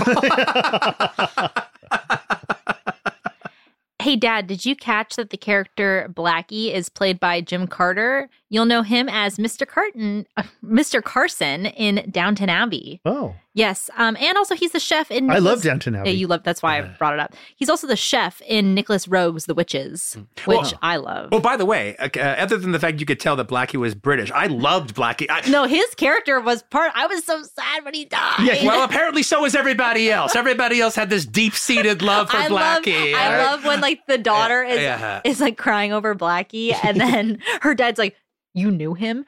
Knew him. I'm the only one that knew him. That ever- he yeah. spoke deep to me. Yeah, I, I like how it slowly becomes revealed that Blackie is this really sensitive Lothario. Yes, who's yeah, this very deep guy. That the, the tough guy stuff was just you know uh, He's not only- was a, was a shield was a shield of, of his true you even feelings. you even yeah. start wondering like not only was he sleeping with the daughter or romancing the daughter at very least, but he may have also been sleeping with Andy Griffith. He her have father. been- he her might have been, father, uh, yeah. because he kind of laments over him it. also. Knew I it. knew him in ways that nobody else He knew. knew, yes, he, he knew how to love. He he knew how to feel. He knew how to touch. and also, what is like? Actually, I, the whole movie works. All right. Uh, I actually, I, I was curious to see if I thought it would fall apart in the the the second act, and it does not fall apart. Having said that, though. That first 20 minutes is so terrific. It's, you know, leading, beginning, yeah. leading up to the end of Blackie. All right. That whole opening 15, 20 minutes is just so fucking solid. It's so good. And it doesn't lose any of its charm during the rest of it, but then it ga- starts gathering up the way the first part did once Patrick Wayne comes into it. Because it has such a real, it's a killer third act. Patrick Wayne is uh, comes in just when you need him, Yeah, yeah. and and he's refreshing in a really cool way. I I loved the movie. I was totally with this film. I love the mashup. I love all of the the conundrums I uh, that that he's having. I like his his kind of self awareness that he's Yeah, undergoing. yeah. That he's having this realization about the whole world and Yeah. and what is reality. he's not aware that he's a cinema character. He does not know what movies Correct, is. yes. Cinema has not been invented as far as he's concerned. It's just the same scenarios that he's able that, that he's forced to act out. But he doesn't. He's as he's a little confused by the whole situation as well. But, he, but he's not, a, you know, he's not like a, a, a Chuck Jones cartoon character who knows he's a cartoon character and all of a sudden starts talking to the animators. He's not that aware. He's just aware enough to know that he's stuck in this loop of perpetuality. There are several really great one-liners, specifically in like that opening 20 minutes. Yeah. Um, like when Blackie and like they roll into the saloon and there's that guy and he goes, You can kill me if you want, but this is the exact thing that drives down real estate prices. And they go pow, pow, pow, and he just kills him. And then the sidekick goes, or the town drunk at the time goes, That was the town doctor. And he goes, You're kidding. He's like, Yep, I am. Just some real estate guy. Yeah, no, just some I real thought- estate Just guy. some real estate guy. I thought that was really oh, funny. when, when they're standing, when they're, they're having their showdown together, him and Blackie, which really also works in an actiony way. Yeah. Oh, because they're back and forth. No, that's very a, that's a great showdown that they have. That whole bar sequence Yeah, yeah. is fantastic. And when he says like, he go, "Okay, Blackie, you don't do it. I'm going to take out my gun and I'm going to shoot you in the hand." You're going to shoot me in the hand? Yes, I'm going to shoot you in the hand. Why the hand? Because I'm a good guy. That's where you shoot, not the head, not the heart, not the face, just the hand. Yeah, just the hand. I don't think I much like the idea of being shot in the hand. That guy's great. The- just hearing you redo him it- it is reminding me of how How good fantastic it was, was. and how sad I was when he was taken yeah, from the movie. Jim Carson. Yeah, yeah. It literally it, Carter. it- the the movie takes a tiny little dip. I, I, I, I'm telling you, when that back and forth between Rex and Blackie started happening at the village, like the whole theater was electric. Yeah. Like, wow, this is a really. We weren't expecting a good Western scene in this movie. so I have a rare positive review of Rustler's Rhapsody because, uh, like most audiences, most critics didn't really get it or understand it. But one of the good reviews that it did get was from Michael Ventura, who was uh, the uh, uh, head critic at the um, LA Weekly. But and he was one of my favorite critics at that time. He was very leftist, uh, hippie. Yeah, that was a very reliable publication. Yeah, it was very- to- I, I always knew that I, would, I was kind of in line for the most part with the LA Weekly.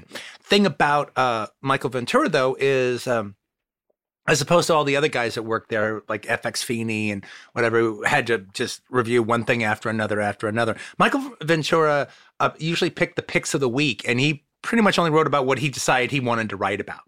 And so it was almost always positive, uh, unless he particularly hated something. uh, so this is a positive one. And he wrote a very interesting review.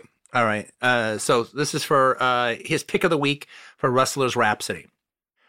Viewer be warned. Reactions to Rustler's Rhapsody's spoof western tend to be extreme.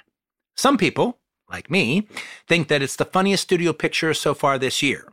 And some people, like my wife, find it genuinely weird that anybody, especially me, should think such a flat, slow misfire has a laugh in it.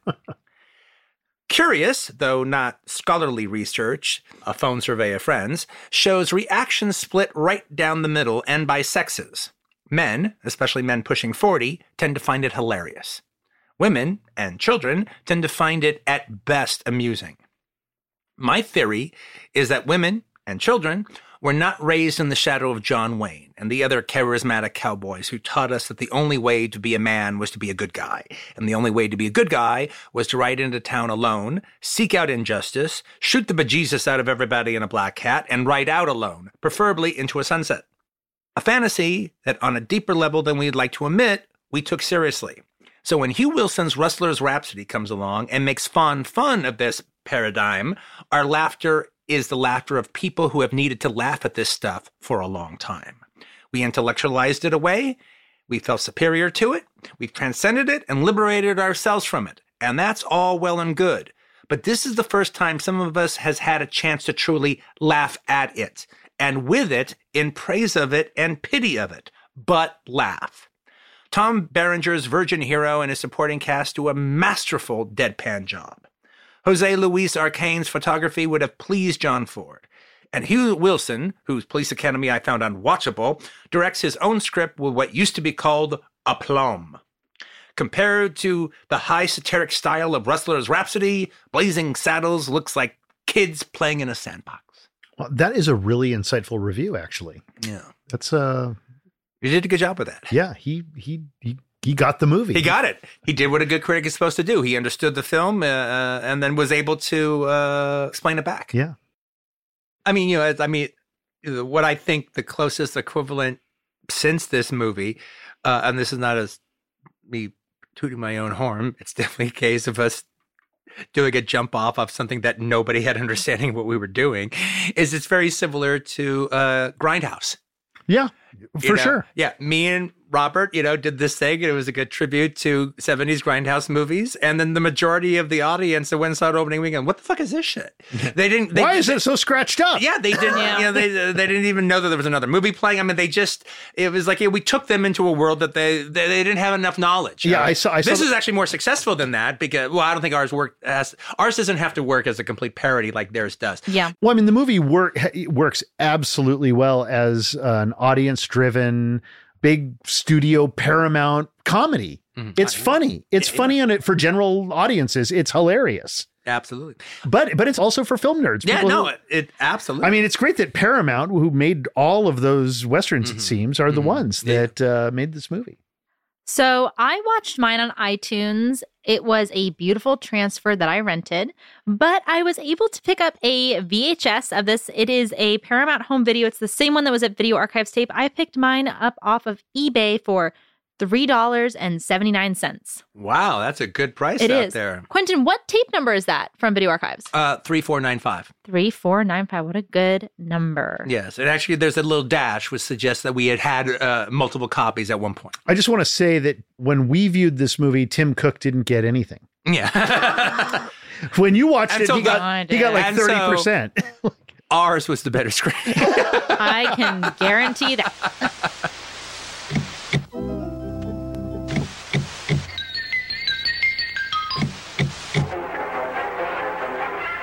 And we're back. yes, we are. And we're back with a movie that uh, I'm super excited to talk about. Me too. Because this one has never been on my radar. I'd never heard of it. I know we've shown some obscure movies on on, on this show. I, I I I dare say that this is one of the most, if not the most, obscure. I came across a review for it in Psychotronic magazine because you know uh, uh, uh, Michael Weldon reviews everything, and in the Psychotronic review, he goes, "Well, this is a crazy little number. It's basically." Uh, more or less, uh, it's a Star Wars spoof starring a guy who's doing a Jack Benny impersonation. So it's a weird sci-fi spoof mixed up with Jack, Benny of myth- all things. of all things, Jack Benny mythology. So like basically, okay, the character of Jet Benny, basically playing the Han Solo character. Uh, and even the princess even has uh, uh, Princess Miranda. Or, you know, she's a little bit like Mary Livingstone, his wife from Yeah. the show. Uh, he's got a black android called Rochester, and his spaceship is called the Maxwell, which is a joke on like the the the the, the shitty, terrible, shitty car that uh, Jack Benny would always drive everywhere. That sounds insane. That sounds absolutely preposterous. So I thought, well, that sounds weird. And then I never really thought about the movie again. And then it just so happens uh, that uh, two weeks ago, I was in Portland, Oregon, and uh, I was doing an event at the Hollywood Theater. It's a great theater in in, in Portland, and I was told uh, about that they have a video store there. That's a massive, massive, huge video store called Movie Madness. And so they, hey, you got to go down and visit Movie Madness. So I go down and I visit Movie Madness, and they have tons of things. And so I'm looking through the video store, and I don't know why this popped into my head. Like a beacon, it called to I, you. I just don't know why it popped into my head. But for whatever stupid reason, as I'm going through stuff, all of a sudden the Jet Benny show popped in my head. Well, let me see if they have that. Then I went into the cult section and I looked under J, and there was the Jet Benny show. I go to the counter and I go, Can I buy this? And they go, Well, no, you can't buy it. I mean, we don't, you know, our, our collection is our collection. We're really precious about our collection. Look, I'll rent it to you and you can send it back in a year from now. We don't care, but we can't sell you the tape. Oh, we can rent it to you and you just get it back to us as soon as you can. So I go, okay. And so I, I, I, I got it and I brought it home and I told you guys about it. Everyone was intrigued by at least by its bizarreness. And we sat down to watch it. I was as charmed by this movie as any movie we've watched since we did the show. I'm not saying it's the best movie that we've watched since we've done the show, but I was so I was so incredibly charmed by every aspect of it, by every crew member who worked on it. And it was the movie that 5 days after we did it, I thought about this movie every day for those 5 days. Um, not about like great scenes from it, but just that it existed. And just the fact that this exists and that it was so lovingly done. And the lead guy, Steve Norman, who plays Jet Benny, has been in my I I do him now. I imperson I don't impersonate do, I don't do Steve Jack Norman. Benny. I don't I don't do Jack Benny. I do Steve Norman doing Jack Yeah. Benny. One of the things we didn't know, but I think we figured out while we're watching the movie, we're pretty positive this is made on Super 8. It sure feels like Super 8 to Yeah, me. yeah, In yeah. fact, uh, And it looks like it's made out of Texas. That's where we, that's the only thing we could figure out from the film is it looked like it's made out of Texas. yeah, at first I was thinking, is this California? And then suddenly it became apparent this is Texas. Yeah, and it's you know, and it's pretty obvious that it's made on Super 8. And if it's made this is absolutely the best Super 8 feature I've ever seen. Absolutely. And there was a time when seen- Super 8 I've seen- features would. I've seen some okay Super 8 features. None of them as good as this. Yeah. First of all, the box looks like Star Wars. Mhm. It's, it's like a spoof of Star Wars. Yeah, You've yeah. got the Jet Benny character uh, with a something like a lightsaber. Mm-hmm. Um, Polly McIntyre as Princess Miranda is Mm-hmm. there at his side, like Princess Leia. They've got their Jet Benny show logo that looks like the Star Wars logo. You've thrilled to the adventures of Buck Rogers and Flash Gordon. Now prepare yourself for Jet Benny, a super spoof of the not too distant future. Winner of the Lawrence Kasdan Award 1986 Ann Arbor Film Festival. You sound like Eli Roth's voice when he does this, this Thanksgiving. Yeah, that was sort of a Thanksgiving. Eli can call me if he ever needs me again. white, white meat, dark meat, all will be carved. That was good. That was really good. It's a United Home video box. In the distant future, stand the remains of a civilization on the brink of destruction. The city of Altamira. The power hungry Lord Zane wants to complete his world empire with the addition of this ancient, noble citadel. His plan? Kidnap the heirs to the throne of Altamira and take control. Princess Miranda and Prince Carmen. The only thing that could possibly prevent the city's D Day climactic future is a man from its grade B cinematic past. With the help of his faithful co pilot, Rochester, Jet Benny leaps into a parsimonious action to do battle with Zane and his cronies. but did you write the back of this box? That's the kind of adjective you just gotta slip into shit. What, you don't know what parsimonious means? the spirit of the 40s meets the pseudo technology of the 80s. Never have so few done so much for so many, for so little.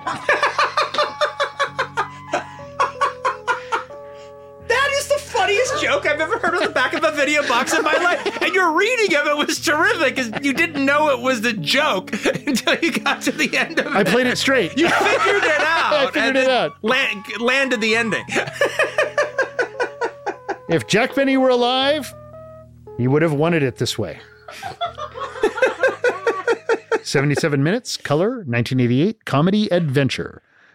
Here's the thing: is I'm not ridiculously crazy knowledgeable about the the Jack Benny TV show. I know that it exists, but it kind of stopped being in rotation. You know about you know. I, I uh, used to watch it when I was when I was very young. Yeah, yeah. I mean, I'd seen it a few times, you know, in the early 70s when I was a little boy uh, on reruns. But what would happen is, but it was pretty much out of rotation, I guess, by the time I was 10. But what would happen is uh, KTLA Channel 5 out here in Los Angeles would have a Jack Benny week every year or every other year. For So for that whole week, instead of having the Channel 5 movie theater, they would just show like four episodes of uh, the Jack Benny show. So it'd take it over for a week. And I, I watched some of those some of those weeks, you know, uh, because I thought it was a pretty funny show. But I mean, little, I don't think I'd seen it since then, since I was a little boy on one of those Channel Mm-hmm. Yeah, Five. and then I come over to your house and you're like, "Hey, let's watch a Jack Benny episode." I'm like, "What?" Yeah. So the thing is, I thought, well, I, ha- I have a bunch of them because I, Eddie Brands had a bunch of them. So I decided to watch a couple. And so I'm watching, wow, these are really funny. And I found myself. It was like a modern Garry Shandling Yeah, or well, it's- Larry David. Well, it's definitely that. But I found Or- myself laughing out loud in a way that I don't. I enjoy watching older sitcoms, but I'm more like thinking, "Hey, that's funny," rather than me laughing out loud. I was actually laughing out loud, and that not even at the most obvious jokes. And so well, it's a whole world. The whole It's it's, a- it's it's whole the world. world. he creates. So then he, so you come over and he's got all these characters and he's got all these like little trademarks. And so we watch a couple of episodes of the Jack Benny show before we start watching the Jet Benny movie. Since then, I've watched like 20 episodes of Jack Benny. And every time Roger comes over, I make him watch at least two more. Right. Uh, uh, um, so we decided, okay, look, we're not going to really l- try to look up these guys. We don't. We don't, the director's name is Roger D. Evans. Okay, we're not going to look up exactly what they did afterwards or what Steve Norman did afterwards, if he did anything afterwards. We didn't kind of want to know. We just wanted to, we're going to leave that up to you. If you guys want to do any kind of research, go ahead. We just wanted to just have it exist in this time. Now, with us not knowing anything and not doing any research, the only thing, so we have cinema speculation on, on, on our hands. So we can only speculate what the situation is. So we're speculating that it, that it was shot in Texas. Yes. Now, when it comes to the origin of this, my guess is this. If I had to guess, I am guessing that that somewhere in Texas there was some sort of coffee house or comedy club that existed. And this guy, Steve Norman, would come in and do a Jack Benny takeoff. He do would- do a whole Jack Benny review. yeah, he would do a whole Jack Benny takeoff done exactly like the Jack Benny show, which by the way, the Jack Benny show, uh, Jack Benny would come out and there'd be a curtain behind him and he'd talk to his audience. And then, you know, he would either set up a story that you would see play out or they would do a sketch. But he was always start off talking to his audience and maybe he'd bring out the guest who was going to be the guest star on the show. "Ah, and here's Peter Lorre. Come up here, Peter. You know, uh, uh, and then they would talk to the audience and then they would start their sketch. Well, the Jet Benny show starts exactly like that. It starts like black and white kinescope, and Jet Benny comes and, out there. and pretty good kinescope. I thought I thought it was actually Jack Benny when it first started. it was a little boggling at first because it was so much like the show we had watched. Like, the opening was so exactly correct. It was and- almost disconcerting. Well, Polly McIntyre, Uh-huh. who plays Princess Miranda when Yeah. she comes out Yeah, uh, as uh, Uh, for some 50s actress, Polly. Yeah. yeah, and, and the way she kind of comes out and does her little like kind of uh, greeting to the audience, to the TV audience at home, and then kind of runs off yeah, camera uh, to get ready for the skit. yeah. She was so selling the time period. I couldn't understand it Oh. when I real when you explained to me afterwards. No, no, no that's that's the guy play. That's Jet Benny. Yeah, yeah. That's not Jack Benny. We're, this is actually not old footage. Yeah, yeah, no, no. Understand. Yeah, so understand. Which for a little movie, Again, that's, a, the- that's a great thing to pull well, off. the premise, the, the bizarre premise of this show is not only does it not take place in the time of Star Wars, it doesn't even take place in the 80s. It takes place in 1959. The Jet Benny show is being recorded in 1959. This is just their version of science fiction. Now, when you watch the Jack Benny show, you realize that many episodes are Jack coming out there and, and talking to the audience. Oh, we're going to do a, a, a private detective uh, sketch today. Oh, we're going to do a Western sketch today. Oh, we're going to do a gangster sketch today. And then all of a sudden the play opens and then the, they do a, a, a gangster sketch or they do a Desperate Hours takeoff or something. Well, this is just their version of that. It's just we're doing a science fiction takeoff. What I suspect happened is some uh, either a little comedy theater in Texas or some little coffee house in Texas this guy, Steve Norman, this Jack Benny impersonator, started doing his own live version of a, of a Jack Benny show. Uh, probably every Friday or every Sunday or every Wednesday. Not too dissimilar from uh, uh, the Soloway sisters when they used to do the real live Brady Bunch, where they would go on stage and just take scripts from the Brady Bunch and act them out on on stage. I'm guessing that this was probably their most successful sketch. they might have done mashups and Yeah, they might have done a really. They might have done a, a funny Star Wars sketch with with Jack Benny, and then they they'd been doing it for a while, and then they decide, hey, let's try to raise up the money to make a movie. One of the things that's that uh, if you know if you know who Jack Benny is and you understand the lineage uh, behind him and like the different tropes and and and stuff that he's known for, the movie starts. Uh, once it gets into its science fiction story, it starts so strongly because when it cuts to the Maxwell, the spaceship, you see Jack Benny there alone playing his violin, which is an important part of the Jack Benny persona. The important part of the Jack Benny persona was that he loved to play his violin, but he didn't play it very well. and you see the guy just you know, he's the Maxwell is a gigantic, like Nostromos, Yeah. kind of ship, but there's only two people on it. There's there's Jet Benny and then there's Rochester, you know, who's uh, usually at the controls driving it. And so he's on this gigantic Nostromos like Maxwell, and he's just walking down the hall playing his violin. It's the first time we see him. We see him from behind, and it's just if you know anything about Jack Benny, it captures the persona perfectly. But there's also this kind of melancholy uh, uh, uh, resonance about a guy playing a violin badly, uh, but not done for comic No, no, purposes. they play it straight. Yeah, It- they play it very straight. It, it's it's It's loving. It's a loving tribute in that moment. it, it lets you know right away you're in good hands because Yeah. it just starts the film off about Jack Benny in just the right tone. The actor we're talking about is a na- his name is Steve Norman. He's the one who plays uh, Jet Benny, and he's doing a, a Jack Benny impersonation throughout the whole movie. He's fucking sensational. Yeah. I mean, this guy is terrific. What he does that's really special is I figure if he's a Jack Benny impersonator, it's probably going to be good impersonating Jack Benny. And he's excellent impersonating Jack Benny. I mean, to such a degree that at a certain point, I forgot that I'm not watching. It could have been Jack Benny. I, I forget I'm watching Steve Norman. I start thinking I'm watching Jack Benny. But what's really special is, you know, strange way in that same vein that we're talking about uh, uh, young Frankenstein, he's not just a disposable joke. I liked his character of Jet Benny. And not only that, not only is he very funny doing Jack Benny, it almost stops being super funny because he just makes it natural.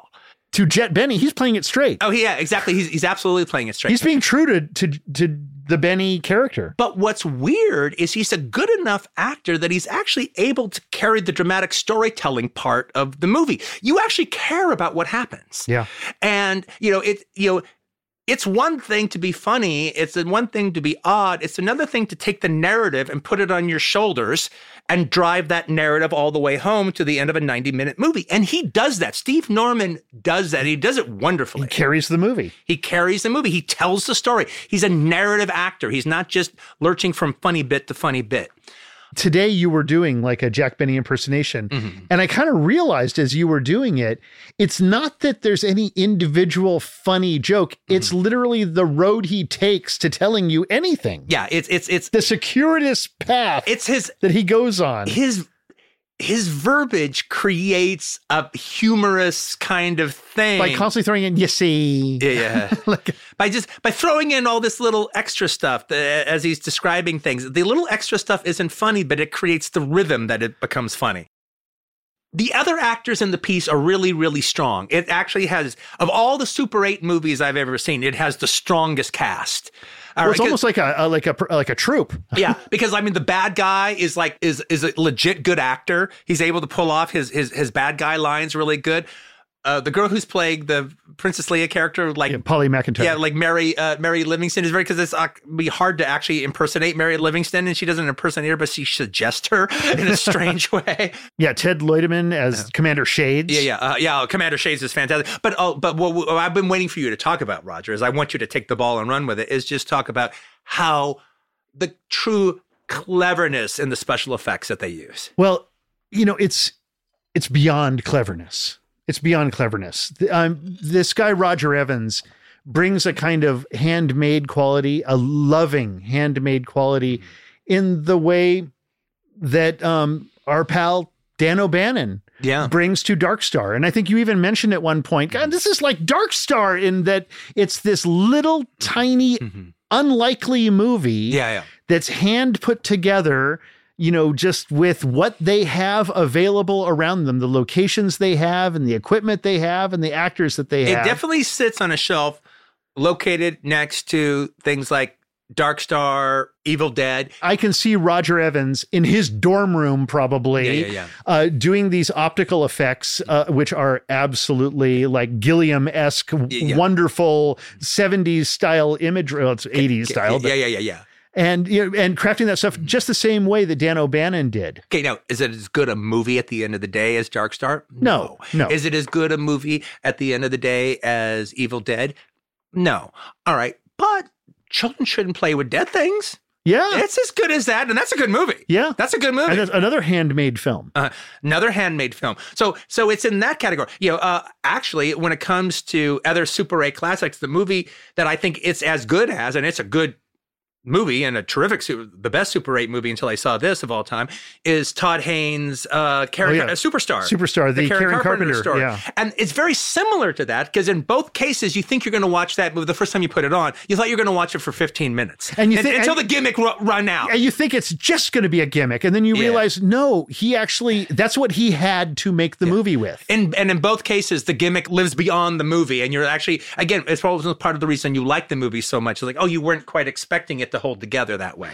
what I really compare this to, and it's because when I was young in the 1970s and early 1980s, I would go to sci-fi conventions. Mm-hmm. I can't remember WonderCon, I think is what it was back back yeah. when, or it was something like that. There, there was this convention that would come through town, and it would be at the airport, the LA airport, one of those mm-hmm. uh, hotels there. They would take over a couple of ballrooms, the international hotel or something. Everybody would come in sort of their 1970s version of cosplay, yeah, you know, yeah, back then, and uh, you you dress up as like science fiction characters and stuff like that. And invariably there would be different programs. There would be, you know, the the floor that you go to to get things signed and to mm. buy stuff. And then there would be um, a program where you know they've got uh, Rob Bottin coming in, and yeah. he's gonna maybe not Rob Bottin. Herbert Jefferson Jr., the black guy from uh, uh, Battlestar Galactica, yeah. is there signing autographs. Exactly, yeah. and so not Dirk Benedict, Herbert Jefferson. Yeah, exactly. You'd, you'd, get a, you'd get a couple of those, and people talking, you know, on stage. And then invariably at every one of these, they would show a movie called Hardware Wars. Oh, yeah, yeah, yeah, yeah. Hardware Wars was uh, made by a young filmmaker named Ernie Fosselius, who began taking the title Ernie Ford Fosselius, and he did a little logo just like Francis that- Ford for, Coppola. for, for pork lips now, yeah. Yeah, and so he would uh, he would make these movies on Super 8, which were spoofs, Yeah. parodies, and his big one was Hardware Wars, Yeah. which was like this little Super 8 It's, it's hysterical. hysterical short, basically, uh, you know, just put together like J- Jet Benny. Literally, one of my favorite lines in any spoof ever is like, but the planet basketball is a peaceful planet. like, but, like their Darth Vader is just. planet basketball is a peaceful planet. and then after that, he did Pork Lips Now, which was his uh, Apocalypse, Now, starring, version. starring Billy Gray from uh, Bud from uh, uh, uh, Father Knows Best. And so Ernie Ford Fosselius became like a kind of. He was like Well, Su- oh, okay. Super 8 Filmmaker magazine. We you know, would have spreads on him. It became To the- his little to- empire. To Roger and Scott, who are, you know, the impresarios of Super 8 filmmaking in the South Bay, I mean, he might as well be Ernie Ford Fosselius. He was. He earned the title. He earned the title. So Jet Benny has that same kind of quality, except it's a feature. Except it's a feature and it holds up. And so as I was watching it, I was like, okay, I'm detecting that a lot of this is post sync sound. Mm, yeah. They've yeah. dubbed- oh, that's all post sync sound. yeah, that they've dubbed it. And so I'm thinking this is Super 8 because it does have a rough quality to it. I mean, it Yeah. could be it- this easily could have been I mean, 16. d- but d- as I'm watching it, I'm I'm a pretty good detective when it comes Yeah. to stuff like this. I, I'm positive. Uh, uh, and uh, the fact that it was wasn't sync was a real Yeah. kind of giveaway because that was that's like a problem. and the when fact you're, when you're shooting on and Super the 8. fact that Steve Norman is able to post sync his entire performance and be as funny as he is. And props to Roger Evans, who makes the most of what he has. And, you know, just when I think that the movie doesn't have an, any visual pizzazz, suddenly those crazy animations of that guy flying around on that little Fantastic. jet car thing or whatever it is that yeah, yeah, he's yeah, got, Yeah, like, that's as good as anything I've seen in Yeah. any low budget movie. It's, I love it. that moment was so Roger. All right. I mean, it's got this graphic 70s graphism quality to it. Suffice it to say, this is a magnificent movie, a magnificent low budget production that if you're going to watch it, you should probably check out a few episodes Yeah. of Jack Benny. yeah, watch watch a couple of episodes of Jack Benny. Even if you're not going to watch it, you should actually watch a few episodes of yeah, Jack yeah, Benny. exactly. If you if Jack Benny's just a name to you, then you should definitely watch about two or three episodes of uh, his TV show. They're only a half hour, twenty minutes, twenty two minutes or something. Watch about three of them before you watch the Jet Benny show. We have completely oversold the Jet Benny show. I'm totally fine with that because it's just uh, it's a byproduct of our affection for it because it's it, it's like it's it's just rare for me to have this much affection for something just to come whamming me out of the fucking blue like this does. Well, it's not like anybody's currently championing this movie. Yeah, yeah. Well, that's for sure. so I think it's okay to oversell it because it's been undersold up till now.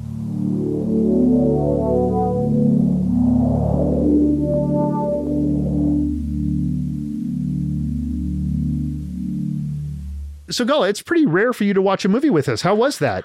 You know, actually, it's not that rare to watch a movie with you guys since after recording every time we go downstairs and we watch a VHS, but it is rare for us to talk about it on the show. So Mm-hmm. I was really excited because we watched this on VHS together and Quentin so graciously played me a few episodes of the Jack Benny show before because I had never even heard of him, to Mm-hmm. be honest. I don't watch that kind of TV. That's not really like my wheelhouse.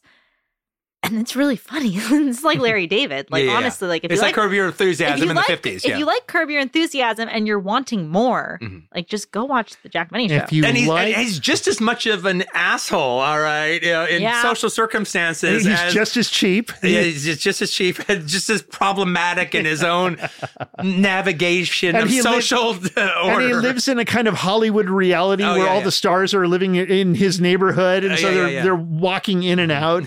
But uh, like the guys said, no research on this. They talked a little bit about the United Home Video, and You guys know it was Dark Star. That was our other Oh. United Home Video, which Well, that actually If makes it a had been lot of sense. If it had been a snake, it would have bitten us. exactly. I love on this box that who is it behind them? None other than Commander Shades. Yeah. He's like He's the big- Darth Vader. He's, He's the the yeah, Darth he's Vader. the Darth Vader. It's yeah. not uh what's his name? It's not Lord Zane. It is Commander Shades as the Darth Vader. The only downfall of the movie for me is Prince Carmen. Mhm. Yeah, yeah. Richard Sable playing Prince I didn't care for I for a Super Eight movie. He's not too terrible, but, but when he is everyone the, le- else is so good. He's the le- he's the least. He's the least. But for most Super Eight features, he's not bad. can we can we talk for a moment on like how incredibly violent Rochester the the okay, we had to set up Ro- who Rochester is though in the show Yeah, for those of you who haven't seen it, and then who he is in the movie. Okay. Literally, almost like the closest thing that Jack Benny had to a true partner was Eddie Rochester Anderson. Rochester was his basically his valet. And uh, uh, Jack Benny was a terrible boss. he was completely cheap.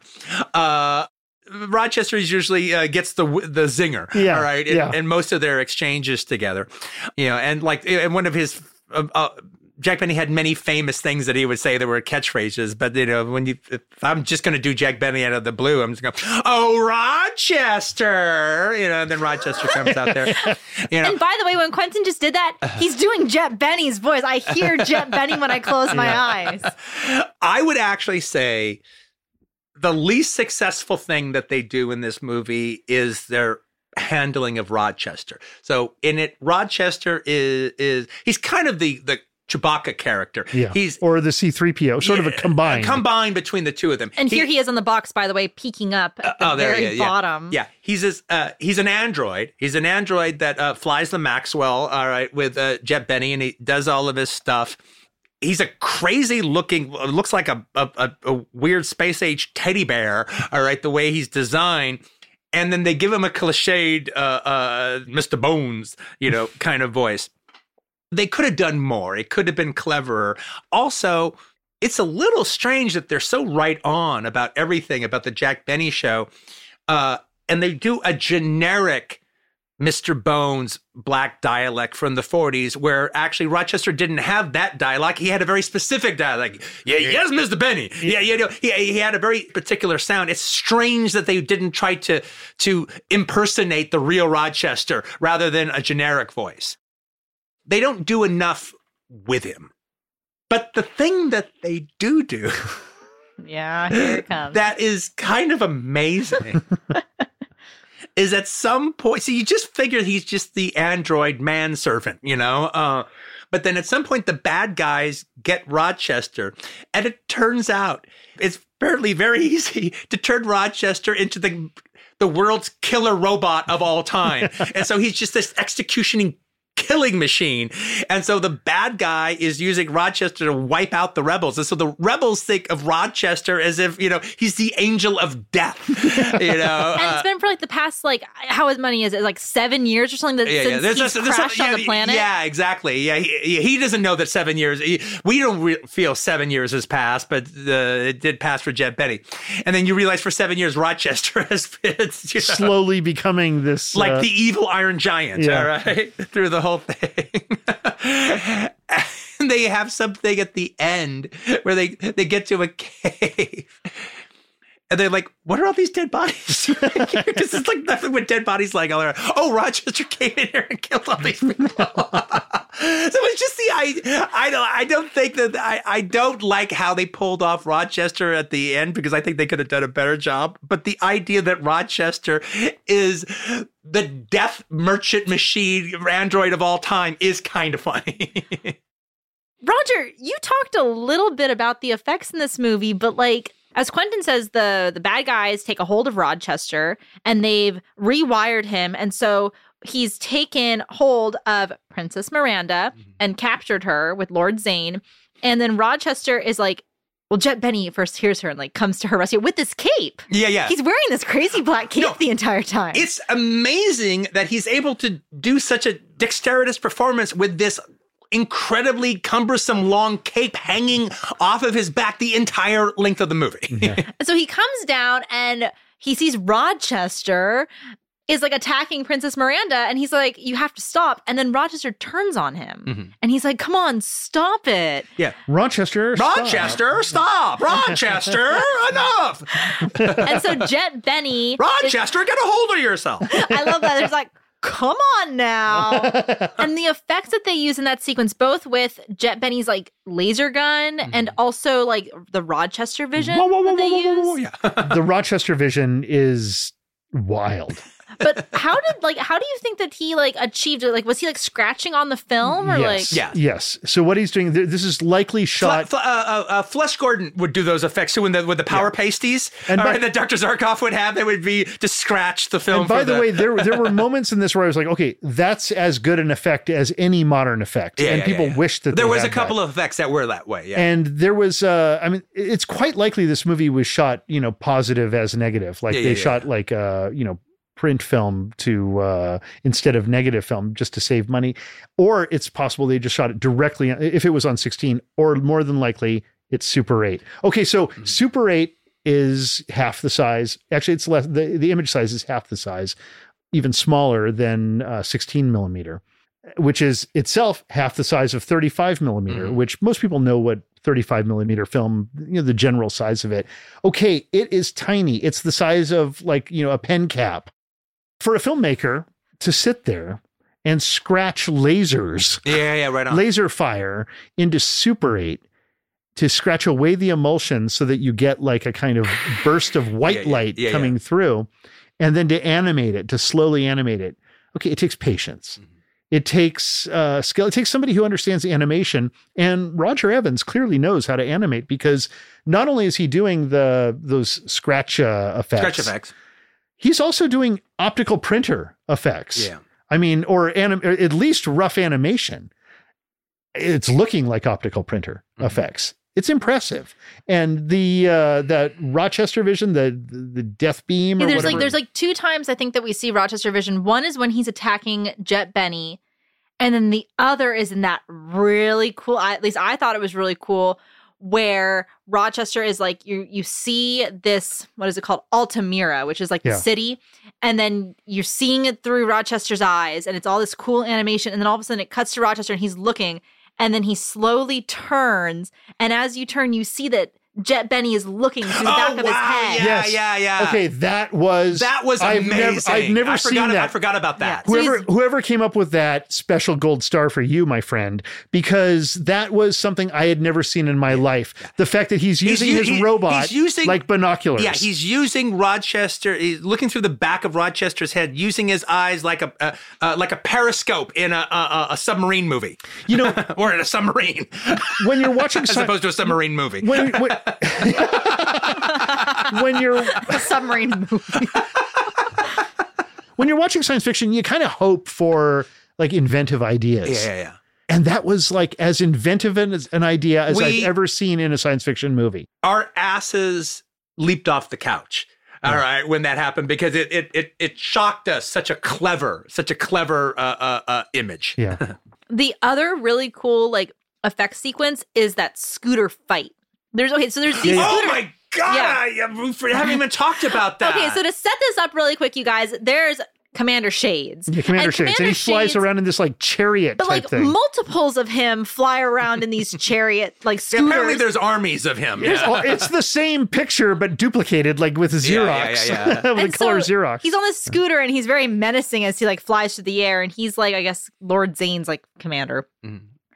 And so in the end, him and Prince Carmen get into this scooter race battle. it's a complete almost shot for shot duplication of uh you know the the the scooter chase through the trees and Return of the Jedi with and, the and every bit is good.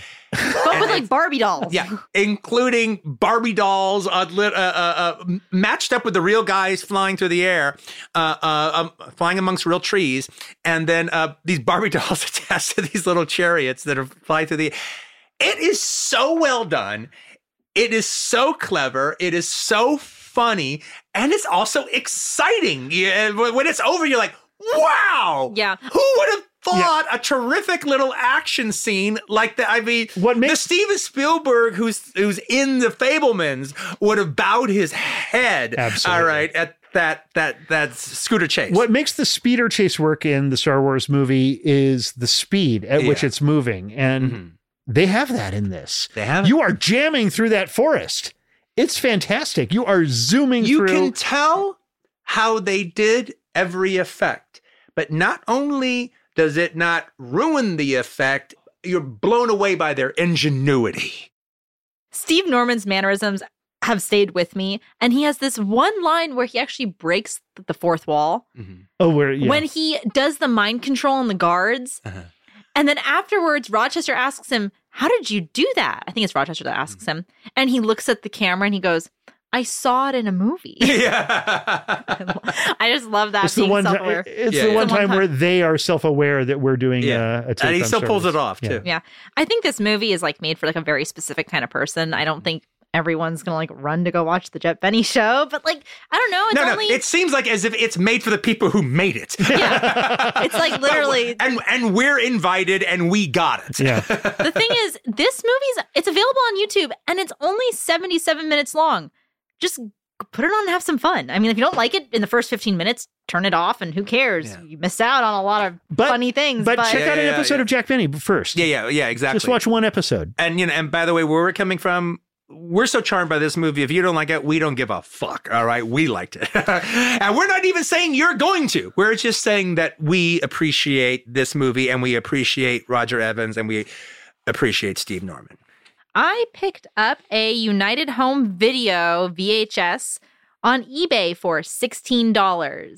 And by the way, Roger, there was one thing you didn't I don't did you read this on the back of the box, this picture caption? I didn't know I had to read all the captions. Jet Benny, glasses, cape, and courage. The future's most unlikely hero. just out of his face, I just love it. And by the way, if you happen to live in Portland, Oregon, you can rent the Jet Benny show at Movie Madness when I return their tape. People are gonna be lining up, like, where's that tape, Quentin? yeah, what they didn't tell you when they rented it and they told you, oh, just keep it for as long as you like. They didn't tell you about the late fees, did they? Yeah. they conveniently forgot.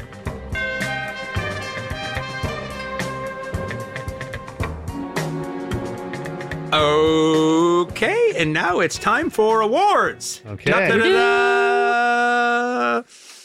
It seems to me the uh, uh, two awards this episode that are going to be tough are best lead actor and best director. All right, because all three of the movies are really, really well directed, Yeah. and all three of the movies have uh, sensational lead performances. Uh, I'll start as far as best actor is concerned. Uh, now, in the case of George C. Scott, we have a Academy Award winner and a previous Video Archives Best Actor winner for Rage. Well deserved. Well deserved. And I thought for And directing himself in that. and movie. directing himself in that film. I thought that uh, I was like, I can't believe I, I wouldn't give it to George C. Scott in the last run because he's so terrific in it. And I thought after us talking about it, that for sure. But now that we've talked about the Jet Benny show again and had uh, filled it up,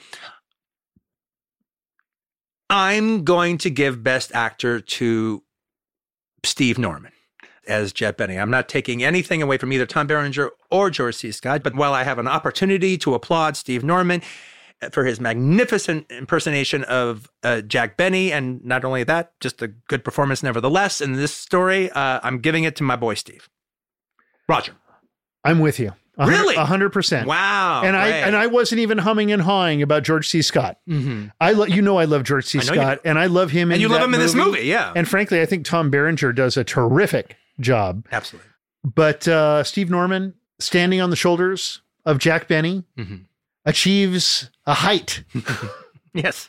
that is just absolutely impressive. Not because he's impersonating, because he's embodying. Yeah. And he's embodying it into what everyone keeps calling a spoof, but what I kind of feel is like a little loving tribute. It is. No, it absolutely. Well, the best. and that doesn't happen best- without that without that love that he's giving it. No, the best spoofs are always wrapped up in affection, not snark. Yeah. Exactly. That's very well put. We're all in agreement. Ah, we did it. I mean, I Let's give can't. applause to Steve Norman. Yeah, he Steve deserves Norman. it. He deserves it. Well done, Mr. Norman. Well done. Okay, So as as hard of the, as the decision is for best uh, actor, it's uh, uh, it's pretty puny for best actress. I actually think Trish Van Vanderveer is the only person that actually qualifies as a best lead actress, except possibly Car- Princess Miranda. Polly McIntyre. I don't love Trish Van Vanderveer in the movie, but I think she's effective. I would give it. I would give it to her. I don't know. I'm gonna give it to I think my lady Polly McIntyre. I think she did a good job. She played like the '50s girl really well, and then she Yeah, played right. Princess Miranda really well. So how about you, Roger? You know, I was um I was considering Sela Ward. Yeah, I don't know if she would qualify as best actress, but you But want to give I- her. but- if you want to give her best actress, go ahead. But I I- I think I'm going to follow your lead, Quentin. Oh, okay. Playing this kind of woman in control. Uh huh. yeah. I think she was great. Yeah, she it. did a She good, is really good in She it. did a good job. She did. A, yeah, I'm being a bitch. All right, Yeah, she, she's fine. She's terrific. I'm sticking with Polly though. Yeah, I also, yeah, I, yeah, I also yeah. wanted to throw out Robert Colby as the hitchhiker guy. I actually really liked that dude. guy. yeah, I did too. I, I want to throw that guy out there. That's the as- Roger guy. Not, not that he's like you, but that's that's like somebody you would know. yeah, yeah, yeah. Well, I like him, and he's like this guy. That's like he- you directed a movie. You stick some guy you used to hang out with 20 years ago and playing that part. he is a prolific TV actor. Oh, he's Oh, really? in everything. that guy. okay, so now we come to best supporting actor, and uh, I'm going with Patrick Wayne. I'm going That's a good choice. um GW. Oh, G.W. Bailey. yeah, GW Bailey. That would be my choice because he made me every line of his was like the good line in that script. Yeah, Like, okay, I'm just. I'll just get my drunk outfit out of, out of the bag. I'll get off this stupid sidekick outfit. I got my. That's okay. I got my drunk outfit in the bag. Didn't throw it away quite yet. You know what? I think I'm going to go with Bailey as well. okay, good deal. What I like about Bailey is he's the character who's undergoing a kind of true transformation Yeah, yeah. of he's self real he's realizing his world I and he's and he's yeah. transitioning from drunk Yeah. to to sidekick I that's a him- noble journey he's on I find him terrible in the Police Academy movies, but he's really good in this one. I have to say, but but my hatred for him in the Police Academy movies dies hard. okay, uh, uh, and now finally, uh, uh, best supporting actress. Who plays the whore in the last run? Oh, that- that- oh that's, uh, Colleen Dewhurst, yeah Colleen Dewhurst that's Colleen who, who- Dewhurst. who that's- was George C. Scott's ex-wife. Oh my god! He stars No his way. he stars his ex-wife and he stars his future wife in the same movie. No way! wait wait was she already his ex-wife Yeah, she was his ex-wife by was she already was she already his future wife No, no, no, no, no. They met on the movie. They got married after. oh the my god is that awkward or is that normal in the Well, life of George C. Scott I- well, I, I think, like I said, I think, I think she was his ex-wife when they did Last Run. That's awesome because By that, the way, I think George C. Scott is the only person who would ever cast Colleen Dewhurst as a whore. the, well, the scene between him and Colleen Dewhurst has some of my favorite dialogue in the oh, entire. oh, it's got film. great dialogue. Oh well, And it's- the, the reveal about the love letter. It was, you know, was one of Alan Sharp's best. I don't want to Yeah, Yeah. no, make no, the no. Yeah, reveal, yeah, yeah. But the reveal about the love letter is one of Alan Sharp's great touches But- in the dialogue. in and the I think they have such good sentimentalism between them that I felt so emotionally connected to George C. Scott because of her performance. I agree with right you. off the bat. I agree with you. You would laugh. You would laugh at the prayers of a whore. I have it, written- I- it was so good that Okay, I good. wrote this down. Okay, write it. uh, Let me find it. I have it word for word. You think it would be no good for a whore to pray for you. It's so good. Do you guys agree? Who would you guys go for for best no, no, I, I think I think that's a great case you made for Colleen Dewhurst. I think you made a great case for Colleen Dewhurst. Uh, I probably should follow both the Avary's leads, but um, Always, you should. I'm going to give it to Sela Ward. All right, I actually think Sela Ward. is- Uh, uh, I, don't. She's ca- really good in it. She's funny. yeah, I, I, in fact, she's so funny that they drop her character in the last half hour, and you miss her. Yeah, And when she has that funny joke at the end, you're like, well, where the fuck has she been for the last 20 fucking minutes? absolutely true. Uh, okay, now we come to the second hardest one, uh, but I think I know the answer. Best director. You know, this one's really hard actually because you have Fleischer, in my opinion, who does like an excellent job picking up this movie. But then you have like Roger Evans, who's like drawing on the film and Yeah, like animating the things. Th- th- There, it it has to be said that to be a It's dir- almost unfair to, to compare the two of You them. can't. It's unfair to each of them. Yeah. All right, not it's To not, all three. It's not like it's unfair to Roger Evans to compare it to the last run. It's unfair to compare the last run to Chad Abso- Benny. Absolutely. So, having said that, there is one guy who was sitting there in his room in his underwear, scratching frame after frame, 24 frame for each second that I'd he like had to do. sitting in his room in his underwear in his own filth, reeking of his own stink. and not only that, but the ingenuity of this film, all of the gags, and then on top of it, to allow Steve Norman to just do Steve Norman and do Jet Benny. He gives him that freedom. Okay, I'm going so- with I'm going Yeah, with so Roger you, Evans. So you know how much I love Fleischer. He stands on his own. He doesn't need me to prop him up. He doesn't need me to give him an award. However, Roger Evans, the other Roger out there, toiling in obscurity. That guy needs to hear this. Dude, you did it. Well, as absolutely convincing as the Avarys have been in this, uh, and by the way, I loved every second of it because I, I I I- I couldn't agree more with the sentiment. I will stand up for Hollywood professionalism. That is, by the way, completely legit. No, I- there, there, I have. There's no That- argument that is for as, me. That is as legit as everything you said and everything you guys said Yeah. was legit. That's I- exactly why it's unfair to compare it. these two It's films, is because unfair. both arguments cancel the other out. They do. They're equal but opposite. they neutralize each other. I will give best editing uh, Mhm. to uh, Russell Lloyd yeah, um, in, of the last run. I would I would give best editing to last run as well. How about you, Gala? Yeah. Also, by the way, that scene that you mentioned about the editing with the car, Yeah. I actually gasped out loud when I saw it. Uh-huh. Yeah. I went, I was so, I I actually covered my eyes uh-huh. because it was so visceral. You and then I feel went back and I watched Yeah, it yeah, again. yeah. Oh yeah, Roger Van. We got to go back. We got to go back and watch how they did that. yeah. And I was almost like, oh, I don't want to even ruin it, but then it was even better because you could see how they did it. Yeah. All right, you could see how specific it was. I got one for you, Quentin and Roger. Best box of the night. Ooh. Uh, I actually really loved the last run, both box and the album cover and the poster.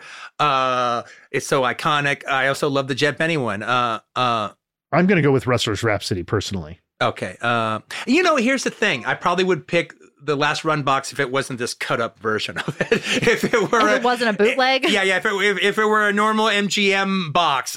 This would be the winner, but Yeah. since it's a Xerox and it's like a little off, and the end is cut off, and you don't see his whole hand here, uh, yeah, I, you know, I would agree with that. I would go with Rustlers' Rhapsody. Well, the thing about Rustlers' Rhapsody is it, box, yeah. it has a beautiful popping look to it. You've got Tom Berenger. But I also like the fact that it's not like ridiculous. Hey, let's make it. Let's show you that this is a silly movie and have like a bunch of silly comedy shit in there. No, this looks like legit. And what's weird is there's plenty of space on the top and on the bottom to put taglines and other things. Yeah, and and they leave them blank. It's nice and clean. But you do see him standing up in the saddle. Yeah, uh, that's you a know, nice touch. Uh, yeah. Cinematography. Uh, well, let me go with screenplay next. Okay, so Mm. best screenplay. Well, to me, that's yeah, Alan that's- Sharp. Yeah, that's Alan Sharp. I, And, and we're talking Agreed. about we're talking about two good screenplays as well, and especially Rustlers' Rhapsody is really good. But but, but Alan Sharp all the yeah, way. I mean, it, it, it- it's close, but it, it goes to Alan Sharp. Yeah. And when it comes to cinematography, I think uh, Sven, It's Sven Nykvist, Oh yeah, yeah. absolutely, absolutely. But pretty much, I would say every other technical award goes to Jet Benny, just for the fact that they exist. Yeah, yeah. The the Existence Award. Best film. No, well, last run. Yeah, for as much as I love the Jet Benny show and the laughter it brought me, I know the the last run is going to be what I return to Yeah, yeah. to watch again. I even give it a little heart in my notebook to remind me to like it online. Yeah, I would say best film also goes to Last Run. Last Run is uh I mean, it's a it's a magnificent big movie that seems to have fallen through the cracks a little bit. As much as Steve Norman Mhm. is the reason for Jet Benny to exist and that Tom Berenger is in many ways how Rustlers' Rhapsody can even exist because he's he is that He has to pull it off. Yeah, yeah, He's got to pull that off. There is no last run without George C. Scott. yeah, yeah, yeah. I mean, I don't no, I don't know if I agree with that. No, All because Well, actually, Rod could- Rod Steiger, Rod Steiger- you actually you actually talked yourself out of the fucking point because a lot of I mean, like Charles Bronson could have played Rod this Steiger. character. I can see in 1971 James Coburn playing this role, and I can see in 1971, especially talking about 1971, I can see uh, um, uh, Charles Bronson playing the role. And no, they don't have those things you're talking about, but I wouldn't be asking for that if they were playing it because I would be enjoying them. It'd be a different movie. Yeah. But but your point is that there is a poignant resonance that George C. Scott brings to the performance that might probably would not be there as embedded in the in the character uh, for Bronson and Coburn. he wants to make this statement. Yeah. Just like the character wants to make a statement. Yeah, yeah, I just want to do it well. I just I just want to do it well. yeah. Video Archives podcast hosted by Quentin Tarantino and Roger Avary and produced by Josh Richmond and Gala Avary. Our executive producers are Colin Anderson and Natalie Mualla. Find out more about the show by heading to videoarchivespodcast.com.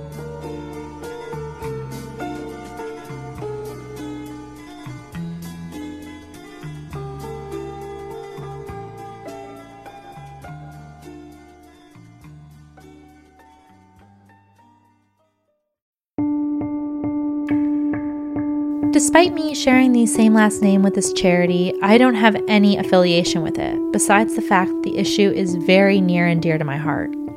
Did you know that in the United States, 2.7 million children currently have a parent in prison, and it's estimated that 10 million children have experienced parental incarceration at some point in their lives? I was one of these kids, and as an adult, I am really grateful to be able to give back to Project Avary.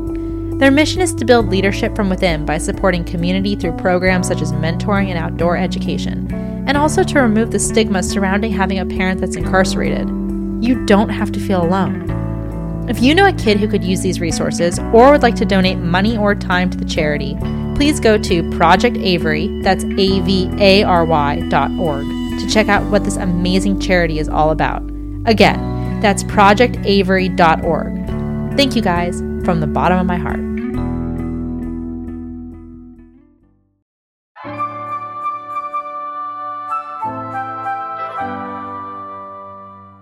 Want to know what your favorite writers, directors, actors, and photographers are secretly interested in?